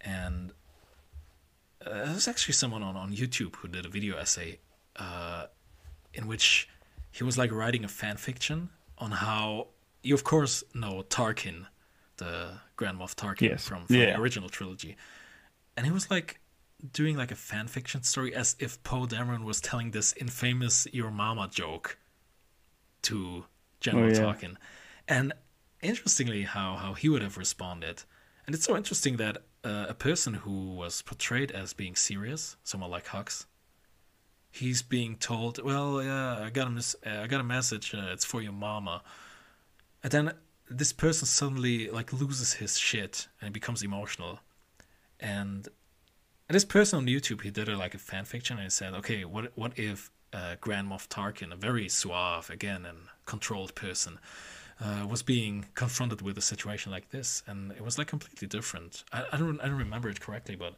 Poe Dameron was like, "Okay, uh, I got a I got a story for your mama," and then Grand Moff Tarkin is like, "Well, your uh, your attempts at humor are very brave, but uh, you know, uh, we're gonna we're gonna I don't know. You get the idea, right? Yeah. Like, it, it's it's about staying in character, I would say. yes. Yeah, and uh, that was, I believe, the first major sin uh, among many sins in Episode Eight, where Yeah, Yeah. I mean, I mean, your the, the- mama joke. yeah. Just. I don't even know where to start with that. But it just makes no sense on so many levels. That just, and I've said it before. Even though Star Wars was like initially made for kids, yeah, and or this was the idea George Lucas had, it still was, when it came to humor, at least it was mature humor. The, it wasn't these these kind of stupid jokes like your mama jokes. That that just didn't happen. Didn't happen in the old Star Wars movies. So this just didn't fit at all into Star Wars, and this was where I was very confused. People were laughing in the cinema, but I was like, "Come on, that's just wrong." yeah, yeah, absolutely. Yeah, it's like, um, I mean, this is just one step behind doing like an actual dab or Fortnite joke on Star Wars. You know, it's like it's it's like a really Oh, be- be- because I'm trying to put my finger on what what's wrong with that kind of humor. Because many people might argue, well, you have like Jar Jar in the prequels, who is like a I would say I wouldn't say it's like stupid humor, but it's like very simple humor. But according to his character, Jar Jar is just like a stupid creature, so it makes sense. Yes. But your Exactly. ma- but a your mama joke is a very direct pop culture reference. You know, the equivalent of Yeah. doing like a joke about Fortnite or something like that. So that's I believe that's what what uh, what what really bothers me. Can't really explain. What Yes, I mean. think. No, yeah, it, it just doesn't fit in into the Mm-hmm.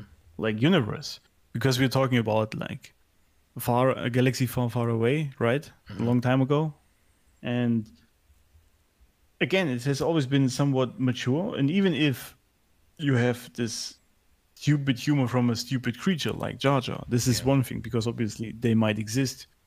But if you mm-hmm. bring modern day jokes into this kind of universe, you just get pulled out of this Yes. yeah of the immersion of the movie that's pretty much it you're suddenly again realizing you're sitting in the cinema and you're not in this universe and i think this is what pulled you out immediately Yeah, it's like it's like watching an Instagram commercial in Yeah. yeah. within a Star Wars movie, you know.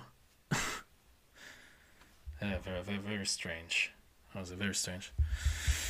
So yeah, the movie uh, continues with Poe Dameron leading this counterattack on the on the First Order, and they manage to to destroy the dreadnought with uh, after a struggle, uh, just like uh, just like a space battle, ten minutes, no, nothing really happens.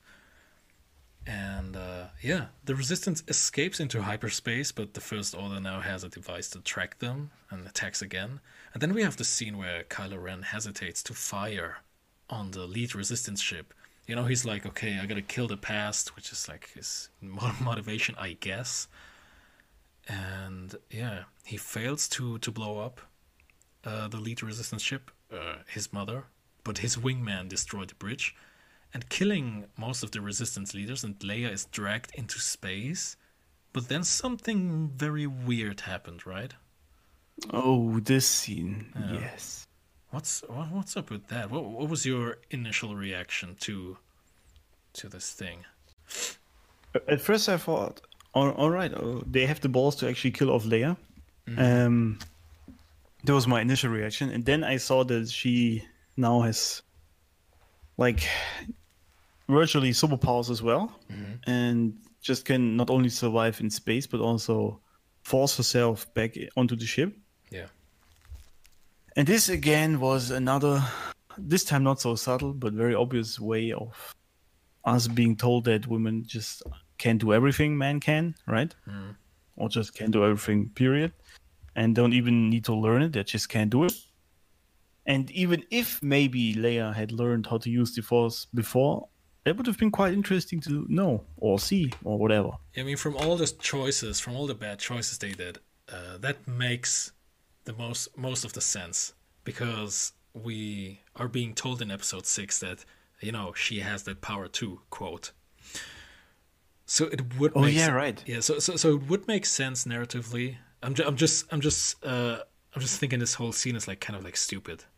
You know, it's just it's, Yeah, of uh, course. uh, uh, even I don't know if you remember your cinema reaction, but people were people were laughing. Yes, like in- were. like like yeah. in, like I I, I was believe in well. disbelief. Yeah. Yeah. Yeah, I mean, this is how the whole movie started, right? With disbelief, pretty much what's, what's happening Mm-hmm. Yeah, there, like a, at all. That's a good one. Yeah. So yeah, yeah. Movie continues. Uh, Leia recovers, and in the meantime, Hmm. uh, someone assumes command of the resistance. So, so someone, I I believe, I believe she's our favorite character of the whole franchise, isn't, isn't she? Uh, she's the vice. best Star Wars character ever. I mean that that was like uh yeah I believe someone uh someone just said uh, someone once said she's like Tumblr. And I- I'll say yeah that's that's a good that's a good name for it actually yeah, Tumblr so, so, yeah. yeah, that's that's not bad. Yeah, I like Vice, that. Vice Admiral Holdo actually that's her name but I'm gonna stick with purple hair lesbian for for the sake of the lesbian bookstore owner. Gotta be precise. All right um purple haired lesbian bookstore owner for the sake of simpli- simplicity all right. Yeah, perfect. All right. In the meantime, uh, the, the the movie cuts back to this uh, Irish island where Rey attempts to recruit Luke Skywalker to the Resistance, which again doesn't make sense. And then we have this we have this uh, another beautiful scene with the with the alien titty milk, which is uh, which is absolutely uh, essential to the plot, and there's so much character. Yeah. So the, this was really something. I was like, why is this even in the movie? Yeah. Like, what's the benefit of it? I mean, the director, um, he or the whoever wrote the script, I don't know. yeah, it's the He same. It, it was it was when the he same wrote that, person. right? Yeah, yeah, it was the same person. All right, it's the same. What's his name again? Uh, Rian Johnson. Rian right? Johnson, right? Yeah. I- He must have thought something when he wrote that. That it that it somehow gives like Luke a character or it gives the plot some something or it gives people a laugh. I don't know what it was, but whatever it was, it didn't work. That's that's for sure. Well, you said he must have thought about something. I think he didn't thought about anything, to be honest. yeah, fair point. That, that might be the reason. Yeah. I, I don't know. I mean, uh, are you aware that like how, how much how much this scene probably cost? You know, like like the, this wasn't like a CGI alien titty creature. It was like an actual prop. Like they they actually Really? built this this fucking uh, alien there to to be to be milked. And this was like a physical thing, something to touch. It wasn't like uh, it wasn't like uh, CGI, which would be expensive as well. They're like uh, there were people working on that probably for days, maybe weeks.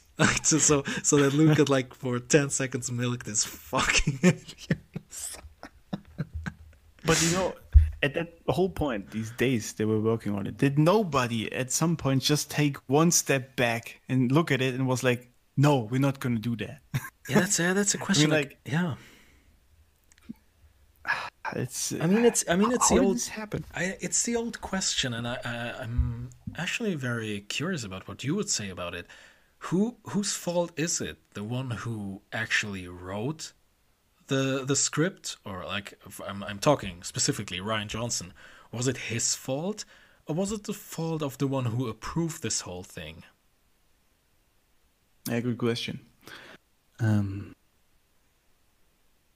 hmm.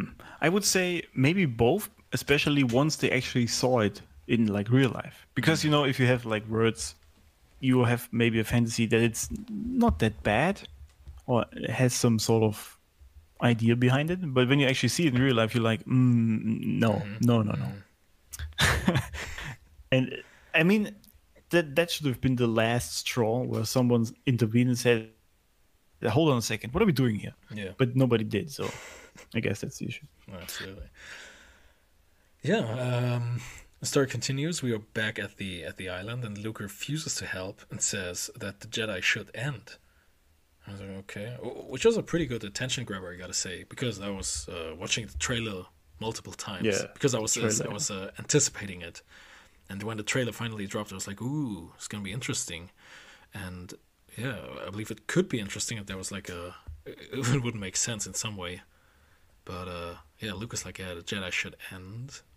Mm, Okay. And then after some encouragement from R2D2, which is, I would say, the probably the best scene of the whole movie, where R2D2 is like doing yeah. this replay of this original message, like, uh, Obi Wan help me. I was like, yeah, okay, that's that's cool. That's cool. It's like a cool callback, and it's good humor, I would say.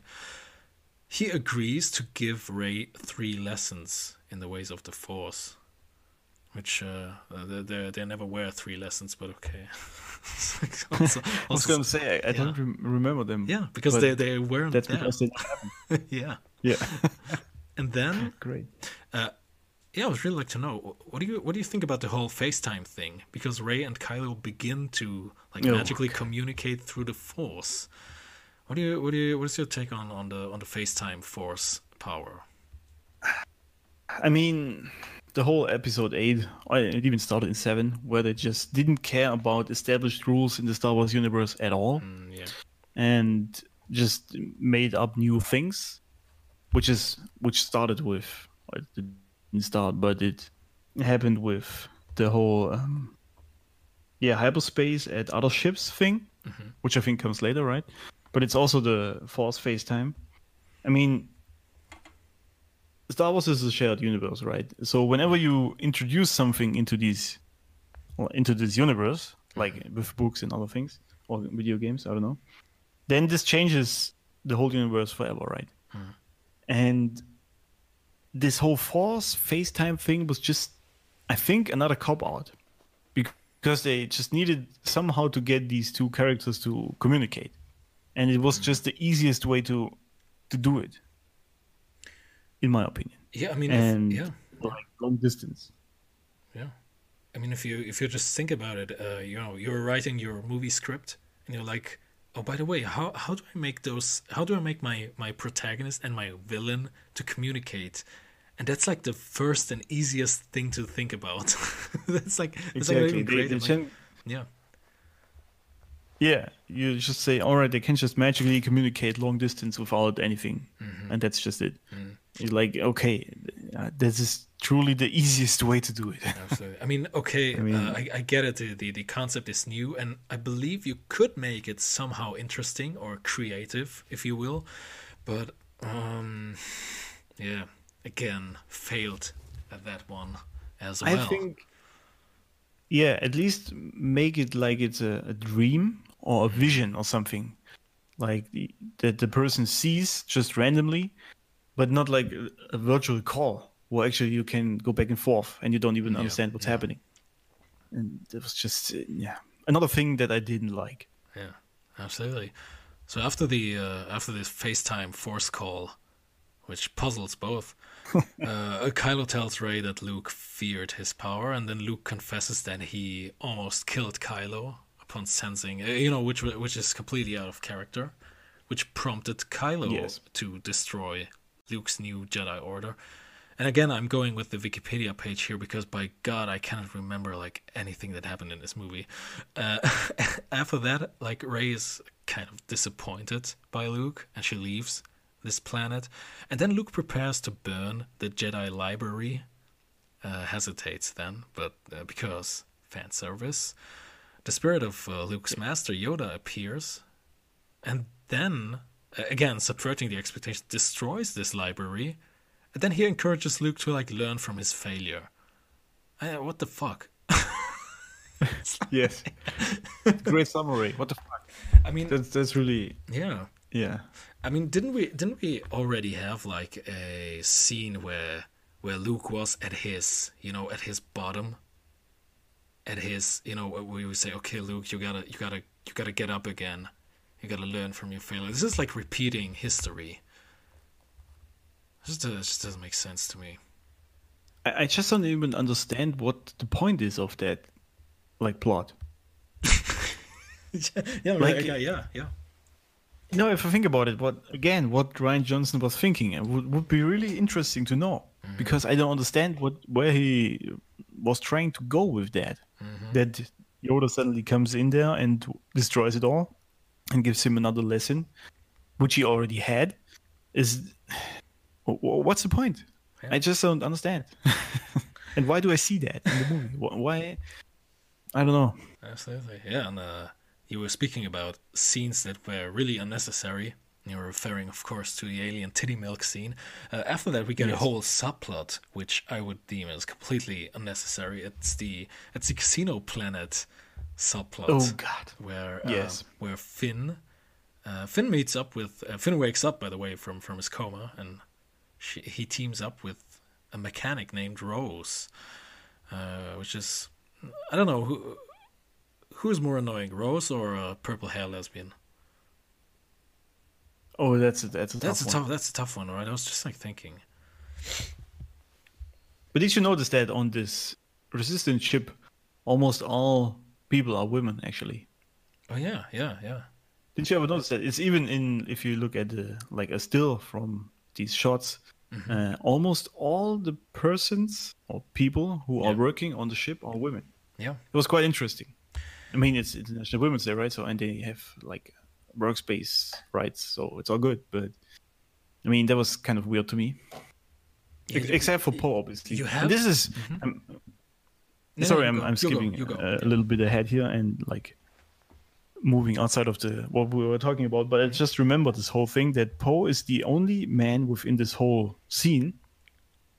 And there's Leia, later, I think actually, I don't know, Mm-hmm. and the purple-haired bookstore lesbian, and some other ladies, and he's the one saying that I think they should attack or something like that. I don't know. I- And I believe he's saying, uh, "Tell us that we have a plan" or something like that. Oh yes, Yeah, genau, yeah, yeah. Okay, genau, exactly. Tell us that we have a plan. Yeah, I went German there a little bit. we all did, man. Yes, exactly. This scene. Um, yeah, tell us that we have a plan. And the whole thing, if you think about it, what they want from him is that he blindly obeys the command, right? This is virtually what they want. He should stop up asking questions. He should just do what they tell him, and they have a plan and do whatever they want. But isn't this what the bad guys do? Yeah, that they tell you to blindly obey the leadership. So this whole scene, I mean, I'm sorry, I'm skipping ahead here, No. but this whole scene I just remind was remembered of it, and this was so weird. And not just that they're all women and the lesbian bookstore lady as well, Mm. but also that he was the only guy who wanted to, like, work with reason there, and the other people just want him to blindly obey the command. Mm. And yeah, I love that you just It said. I love that you just said they were all women and the lesbian bookstore. so it's like you're not really referring to her as a yeah, but I, I remember I was in a movie and I was like actually rooting for for Poe's character. I was like, yeah, this guy's Absolutely. right. I want to listen to him. Yeah, so it, it was again ironic, but yeah, Yeah. yeah, yeah it, it was really ironic that the movie actually showed me how stupid they were while i think the movie was attempting to make them more sympathetic yes it's just so it's yeah it's it's, it's a mess it is a mess no question about that. Yeah, I think so. It's actually funny because yeah, he he said what everyone else in the audience was thinking. Tell us that we have a plan, mm-hmm. and we're not just like doing nothing and hoping for I don't know fortune or something to hmm. work this out. And everyone was saying that yeah, like, do you have a plan or what's going on? They just ah, he's just another like um, hot-headed guy, and yeah, it's pretty much like the the mother talking about her boy who is like going crazy. This is how I felt about this whole scene, and I was again reminded of the agenda at play. here. But yeah, the whole I think the whole cinema was thinking, yeah, what's really going on here? Yeah. Which again, I think not even Rian Johnson had a true plan when he was doing uh, his movie. So I guess yeah. Yeah, I mean the uh, the plan was for uh, General Purplehead bookstore lesbian lady to to go kamikaze.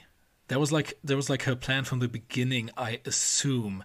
And for some reason, she didn't want to share it with anyone, which again doesn't doesn't really make much sense because uh, th- there is a scene in a movie later on where she's like being accused of being a traitor because Poe is like doing a little revolution there uh, because Oh, yes. because he's like sick of the whole thing and I'm like yeah I'm so down with that he's like so sick of what what's going on. He's like, okay, I want some answers here, and he is actually capturing Holdo and says, okay, I'm in command right now, and still, Holdo just doesn't tell him. E- e- Even, even though she could, I he was like, yeah, I, I just like, uh, okay, I just want my big entrance in the end, but I'm not gonna tell you my plan now, which is so, yeah, I mean, that's completely stupid if you think about it. At that point, when she's captured, and virtually her plan is then at stake because she can't do what she wants to do, what she mm, wants yeah, to do. yeah. Then she could just tell him, and he would say, "All right, okay, if you want to do that, go right ahead," and then it's fine. Yeah. But obviously, that wouldn't make sense in the context of this movie And by that, because they I'm, somehow yeah, to build tension. Yeah, and by that I'm assuming that the message is, uh, you should just blindly follow orders Yes. because in the end it is gonna be fine because someone has a master plan, which is not really something I would encourage. Absolutely not. I think this is what I meant. That is something the bad guys would do, right? That they tell you to Yes, blindly obey the orders. Ironically, And again, this is not something, ironically, yes, and this is not something the resistance would do. So this whole thing made no sense at all.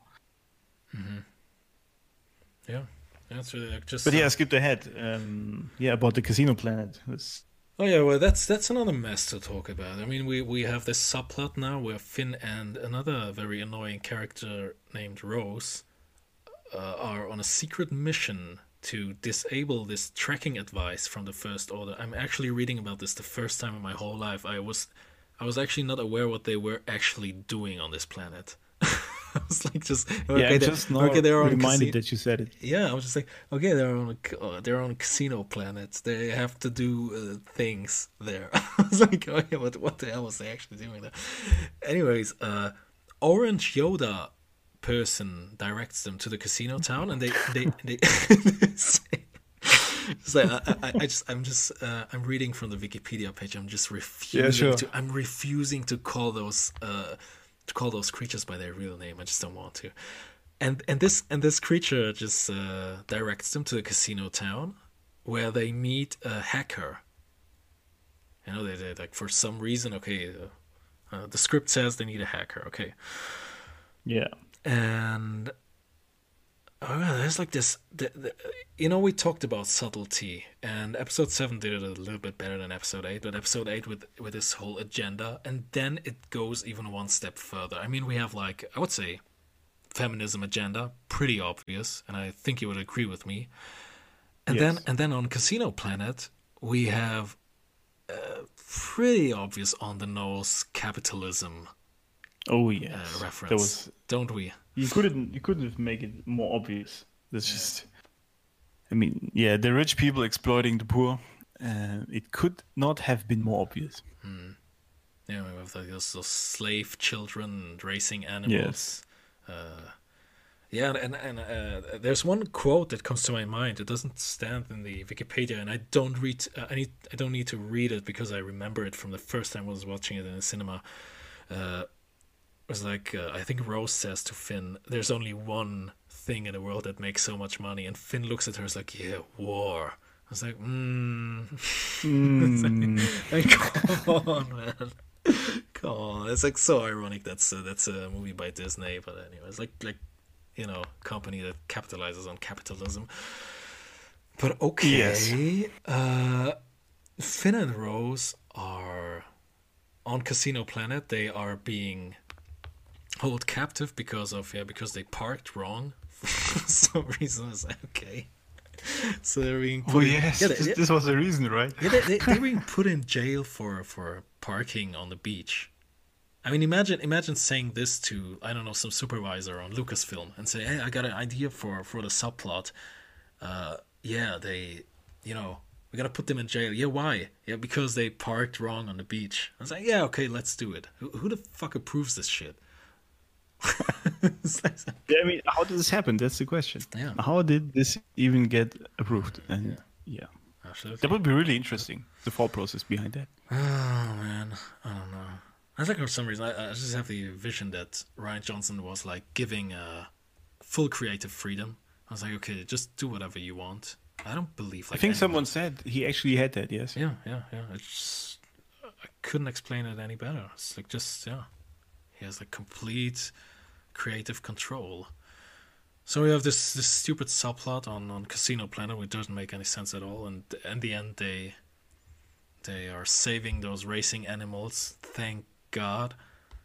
And then they are being, for some reason, again captured by the First Order uh, by this by this Cap Phasma figure, which again is, is she's just in the movie for like three minutes, I believe, full screen time. Yeah. And at the same time, that's where everything is juxtaposed. Kylo brings Rey to Snoke, uh, pretty much the same time, and we have this obvious reference to Episode Five, which is also very uh, Yes. very interesting with the Emperor. It's like this obvious connection, and that's where we have the that's where all the events come together, and that's when we have this scene you were talking about with purple hair lesbian bookstore owner lady.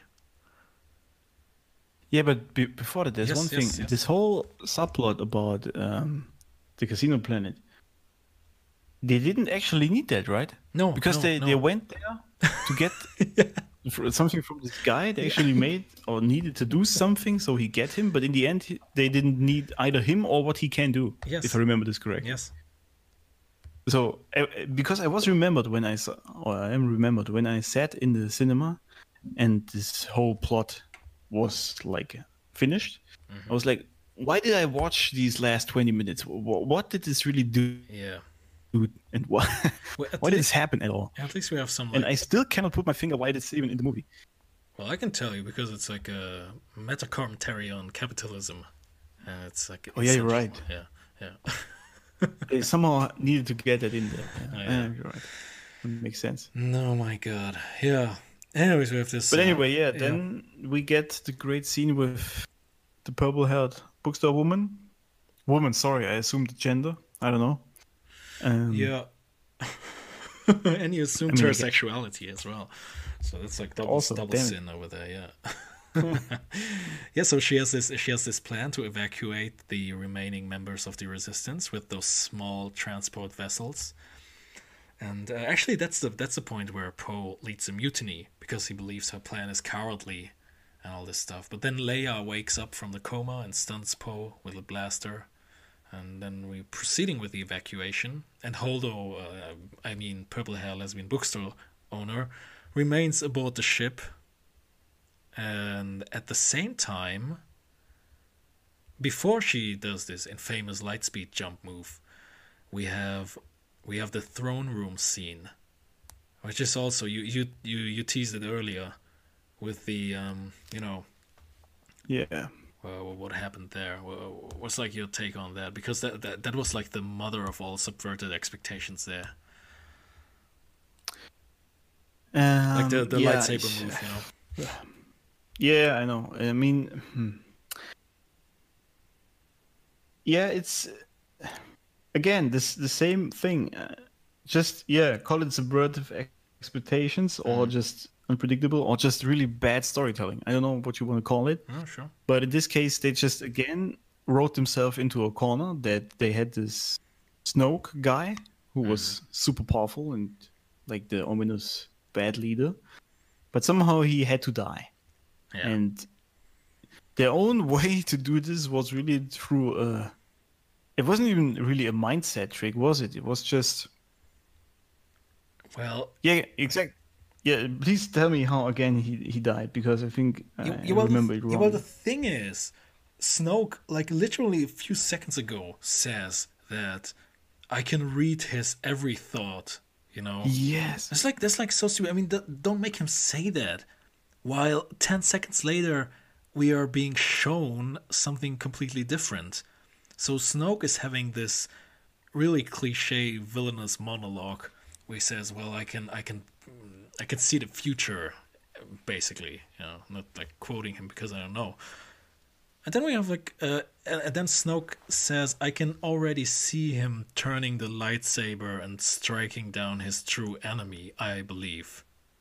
And in that moment, we are seeing that his eyes are lightening up. He's like, "Oh my God, I'm being this. I'm being, uh, you know, penetrated with The the, lightsaber. Yeah, Yeah. yeah, uh, yeah. Cool moment.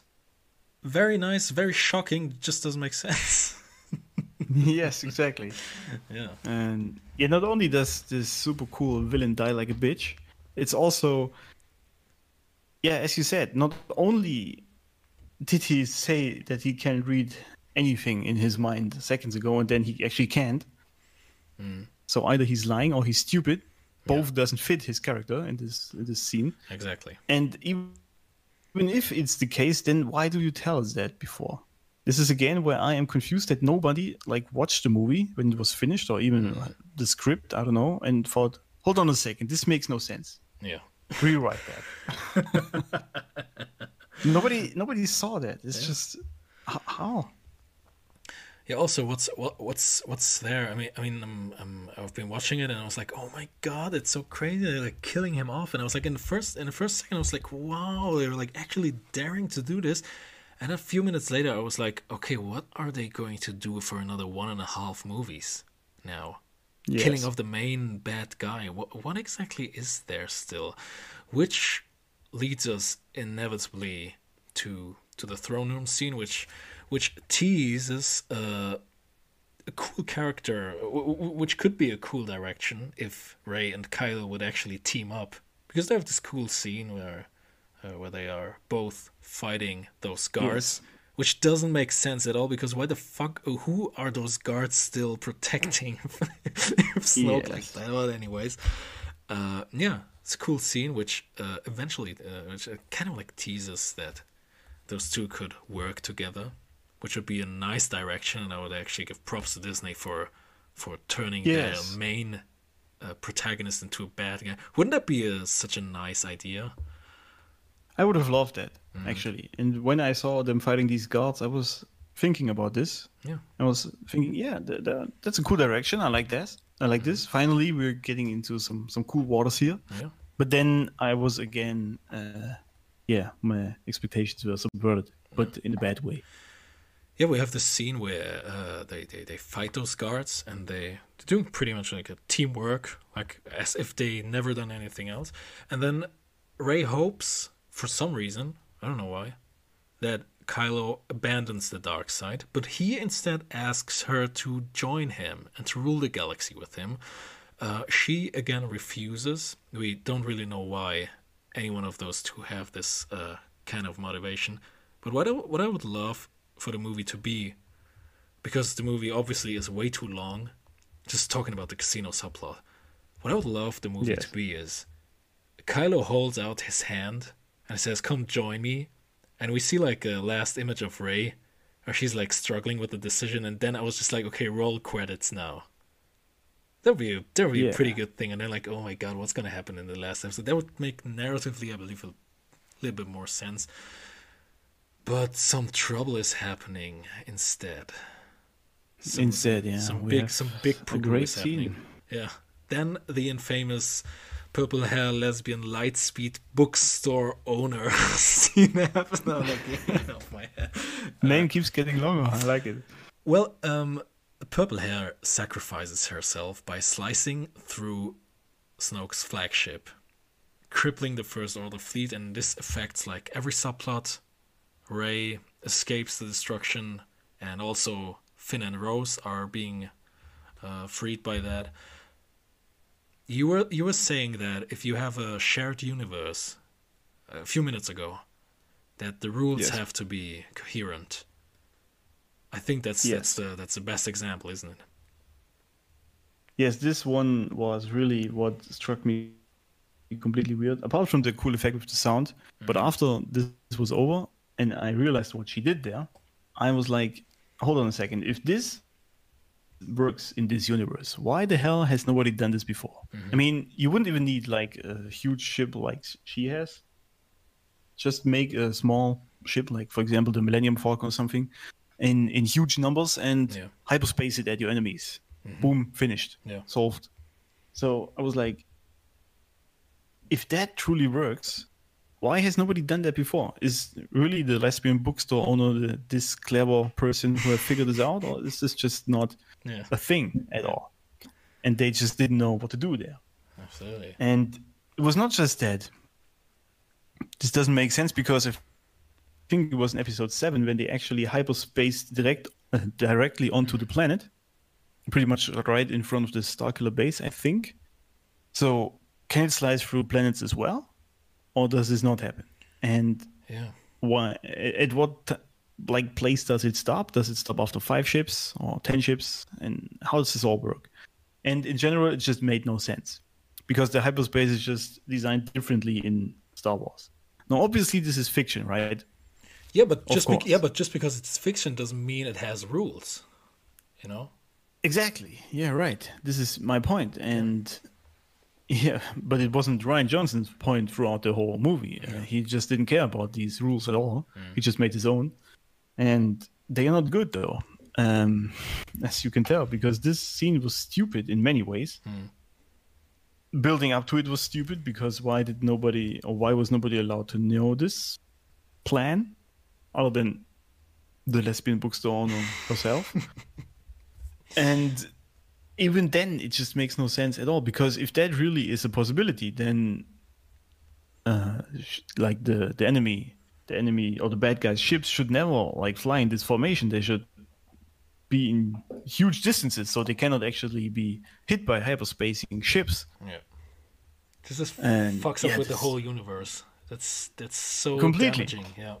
Also, I really like. It. Yeah if you're being honest about it the whole star wars universe especially in the universe in in space where they fly around makes no sense anymore because Yeah. yeah, if that is possible, why has nobody ever done it? And if it wasn't, you're not telling me this lady figured it out finally and nobody else did. That's just bullshit. I mean, I'm uh, I'm actually glad that we don't have, we, we wouldn't have the time to even talk, even start with episode nine. I'm glad we are almost at the end, but uh, in case, Yeah. in case, in case uh, you you told me that you have seen snippets from episode nine. So there's like this one I scene. did, yes. There's this one scene in episode nine where they you know again we have a threat and we have an enemy and we have to beat them there's like the the go-to roadmap for every star wars movie right so uh, we have this we have this um, situation and then someone's like hey why don't we do like a maneuver with the light speed stuff and then someone else is like well it's like one in a million that's just so interesting that uh, purple hair lesbian bookstore owner lady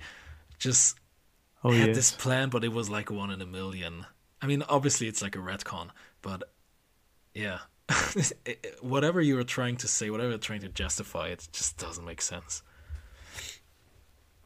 Yeah, exactly. Obviously, she has the one in a million chance and makes it happen. I mean, of course.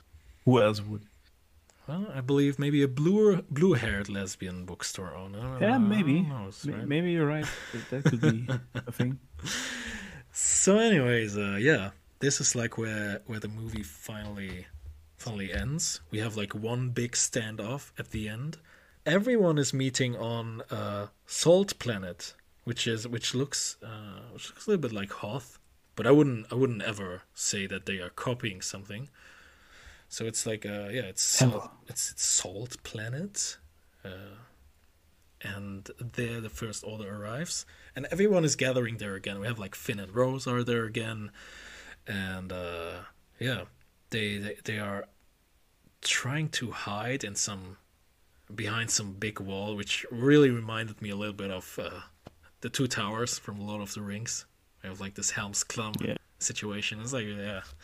Anyways and uh yeah poe finn and rose and some other idiots are uh, jumping into those obsolete speeders like uh yeah, it's really like a junk and they're tr- Yeah. yeah and, and and and you remember probably the scene where Finn is trying to to, to go on the suicide mission because they're having this huge laser which is probably going to destroy the only wall The- Yes. the, the, for some reason that's also the, the only that's that's left what that's le- that's what's left of the resistance and everything else is just everyone else is just gone for some reason and they have this huge laser which uh, is supposed to damage this wall and then Finn is like okay I'm gonna go on a suicide mission and uh, and then something something interesting happens doesn't it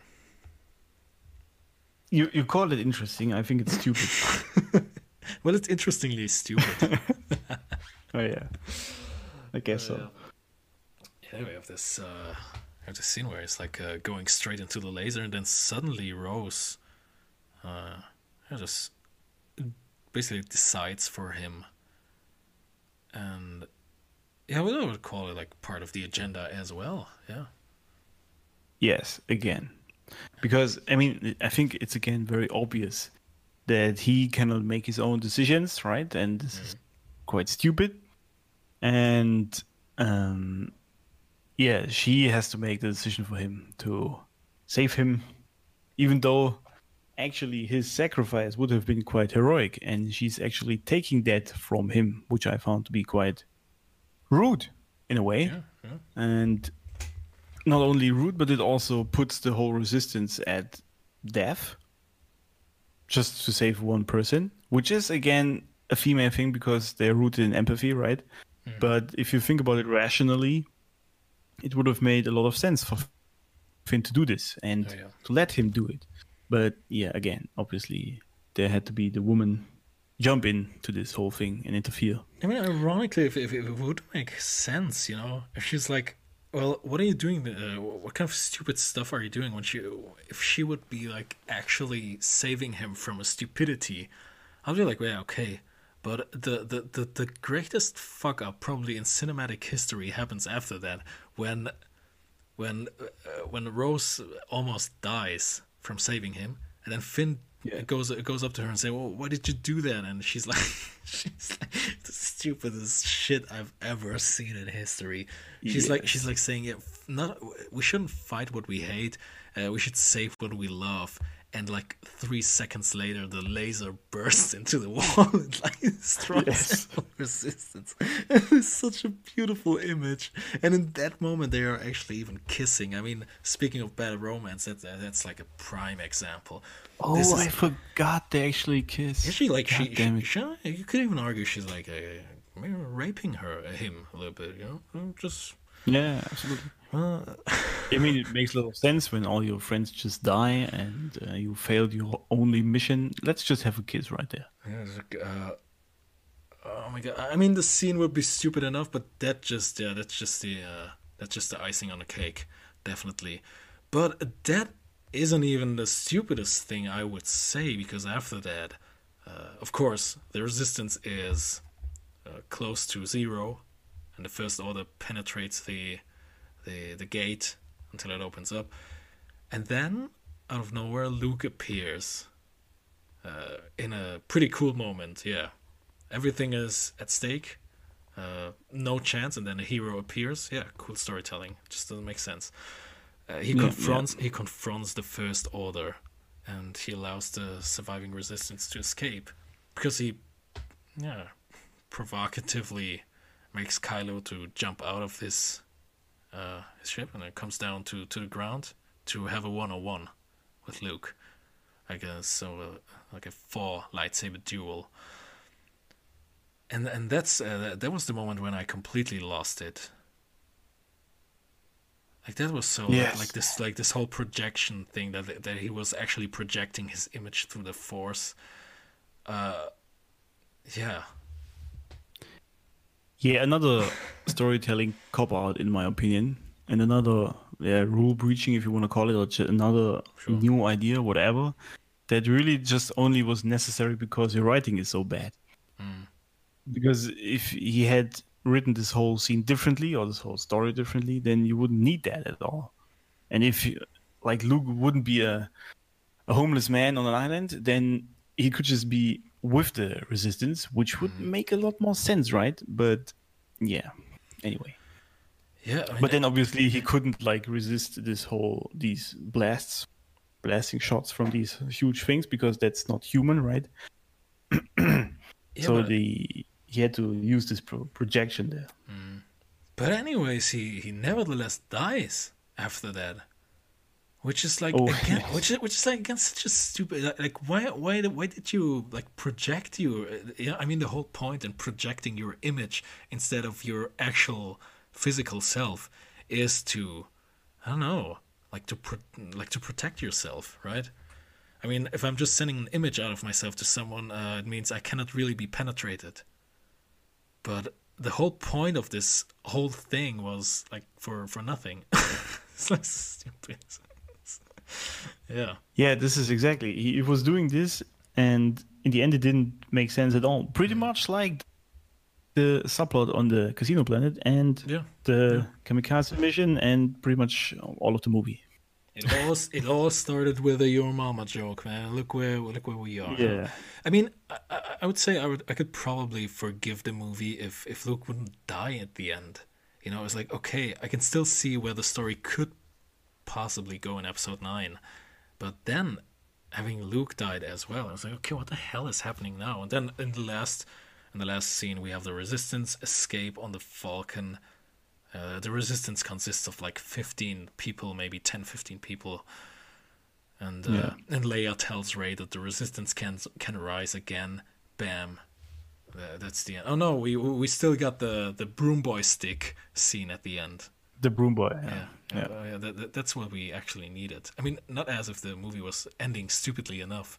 We still get like this stuff. Yeah. I mean, I don't even know what to tell to say about the Broom Boy, but yeah, no, I don't even want to talk about it.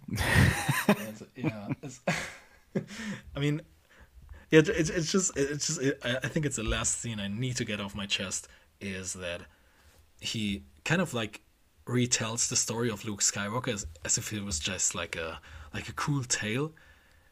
Uh, he has like this this action toy figure of Luke Skywalker, right? And he's telling this Yeah. story where he was like just projecting himself, and I was like, who who got this story out?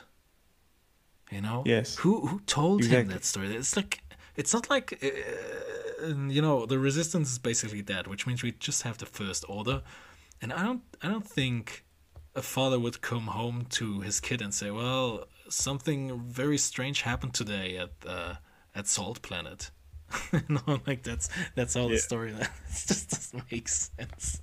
At the YouTube comments, but still, I mean, um, the weird thing is, even then, nobody knows that Luke actually died on the planet, right? Because he was alone there, or on that island, Yeah. rather. So how how can we actually know that he died there, even though we know it's a projection he had? Absolutely. But we, as a movie watcher, we know it, yeah. But the story itself, nobody knows he's dead, right?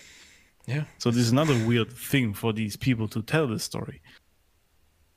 it's just it's just like uh, you don't want to go into the rabbit hole, and that's just Nah. uh, don't even don't even start to to to to try to make sense out of this whole thing. Yeah, it's just uh, just doesn't make sense. So yeah, that that was the plot of episode eight, and of course episode seven. We kind of broke it down. We made it, man. We made it. And we did it, yeah. So it, it, it felt like work, man. it's, it, it felt like, especially uh, concerning episode eight, it felt like work to just like go through the whole plot and like trying to make sense to just read the plot. I was like imagining like, like watching the whole movie. Yeah, but this was important, I think, because the other movies we rewatched, we uh, we talked about, we just went with whatever came to mind, right? Yeah. But it was very important for these movies that we actually went with the exact chronological order, just to show people that it still doesn't make sense. Yeah, it's like uh, And obviously, all the agendas at play and the bad and weird things in there, but. Yeah, yeah. yeah, kind of crazy. I mean, I'm glad you you haven't seen episode nine yet because we probably had to talk about this, but we are um, definitely out of time. We're already yeah. overdue, half an hour. Uh, yeah, but we made it. We were brave. We were strong. We we went to the end. We survived the kiss, even at the end from Rose. oh my god! Yeah. Yeah. if you ever get to watch episode 9 uh, we might you, you might understand what i'm about to say right now because that's when we would probably need a whole stream on its own that's what this movie deserves And then Yeah. I have to watch it for sure. yeah who knows man who knows maybe for for red smoke episode 20 who knows about that Yeah, maybe. All right. Okay, Alex. We don't. We, I, I'm afraid we don't have time like for fancy uh, last words for the audience. I think we said everything we wanted to say, right? I think so. Yeah, I don't even have like fancy last words for that. I think I said Feeling kind most of of what I've. feeling kind of empty, right? After after talking. after Yeah, talking that's yeah. That's that's really how these movies left me after Yeah, seeing yeah. them. Actually, There's really nothing in them which made them worth, to be honest. I think It's kind of harsh. Yeah. That's how I felt about it. I think it's it's appropriate to to say ironic. It's a trap. Yeah. oh my god. Okay. Okay. No. No. I think. I think. I think the the prize goes to you, the the meme wars prize. It. But, You uh, think? uh, but but just wait for the episode nine stream. That's gonna be great. All right. Okay. Okay, uh, everybody who's, uh, who's been listening, thank you so much for listening. Uh, Red Smoke is going to be back on uh, Thursday with a with a very special episode. We're going to be stay updated over Twitter. You might be surprised who will be joining us. Oh us yes. on Thursday. We are teasing you more on our Twitter channels. And uh, yeah, Alex, I believe that was it for today, right? Yeah, I think so. It was All great. Perfect. Yeah, it was And great. see you guys again. Absolutely. See you on Thursday. Goodbye, everybody.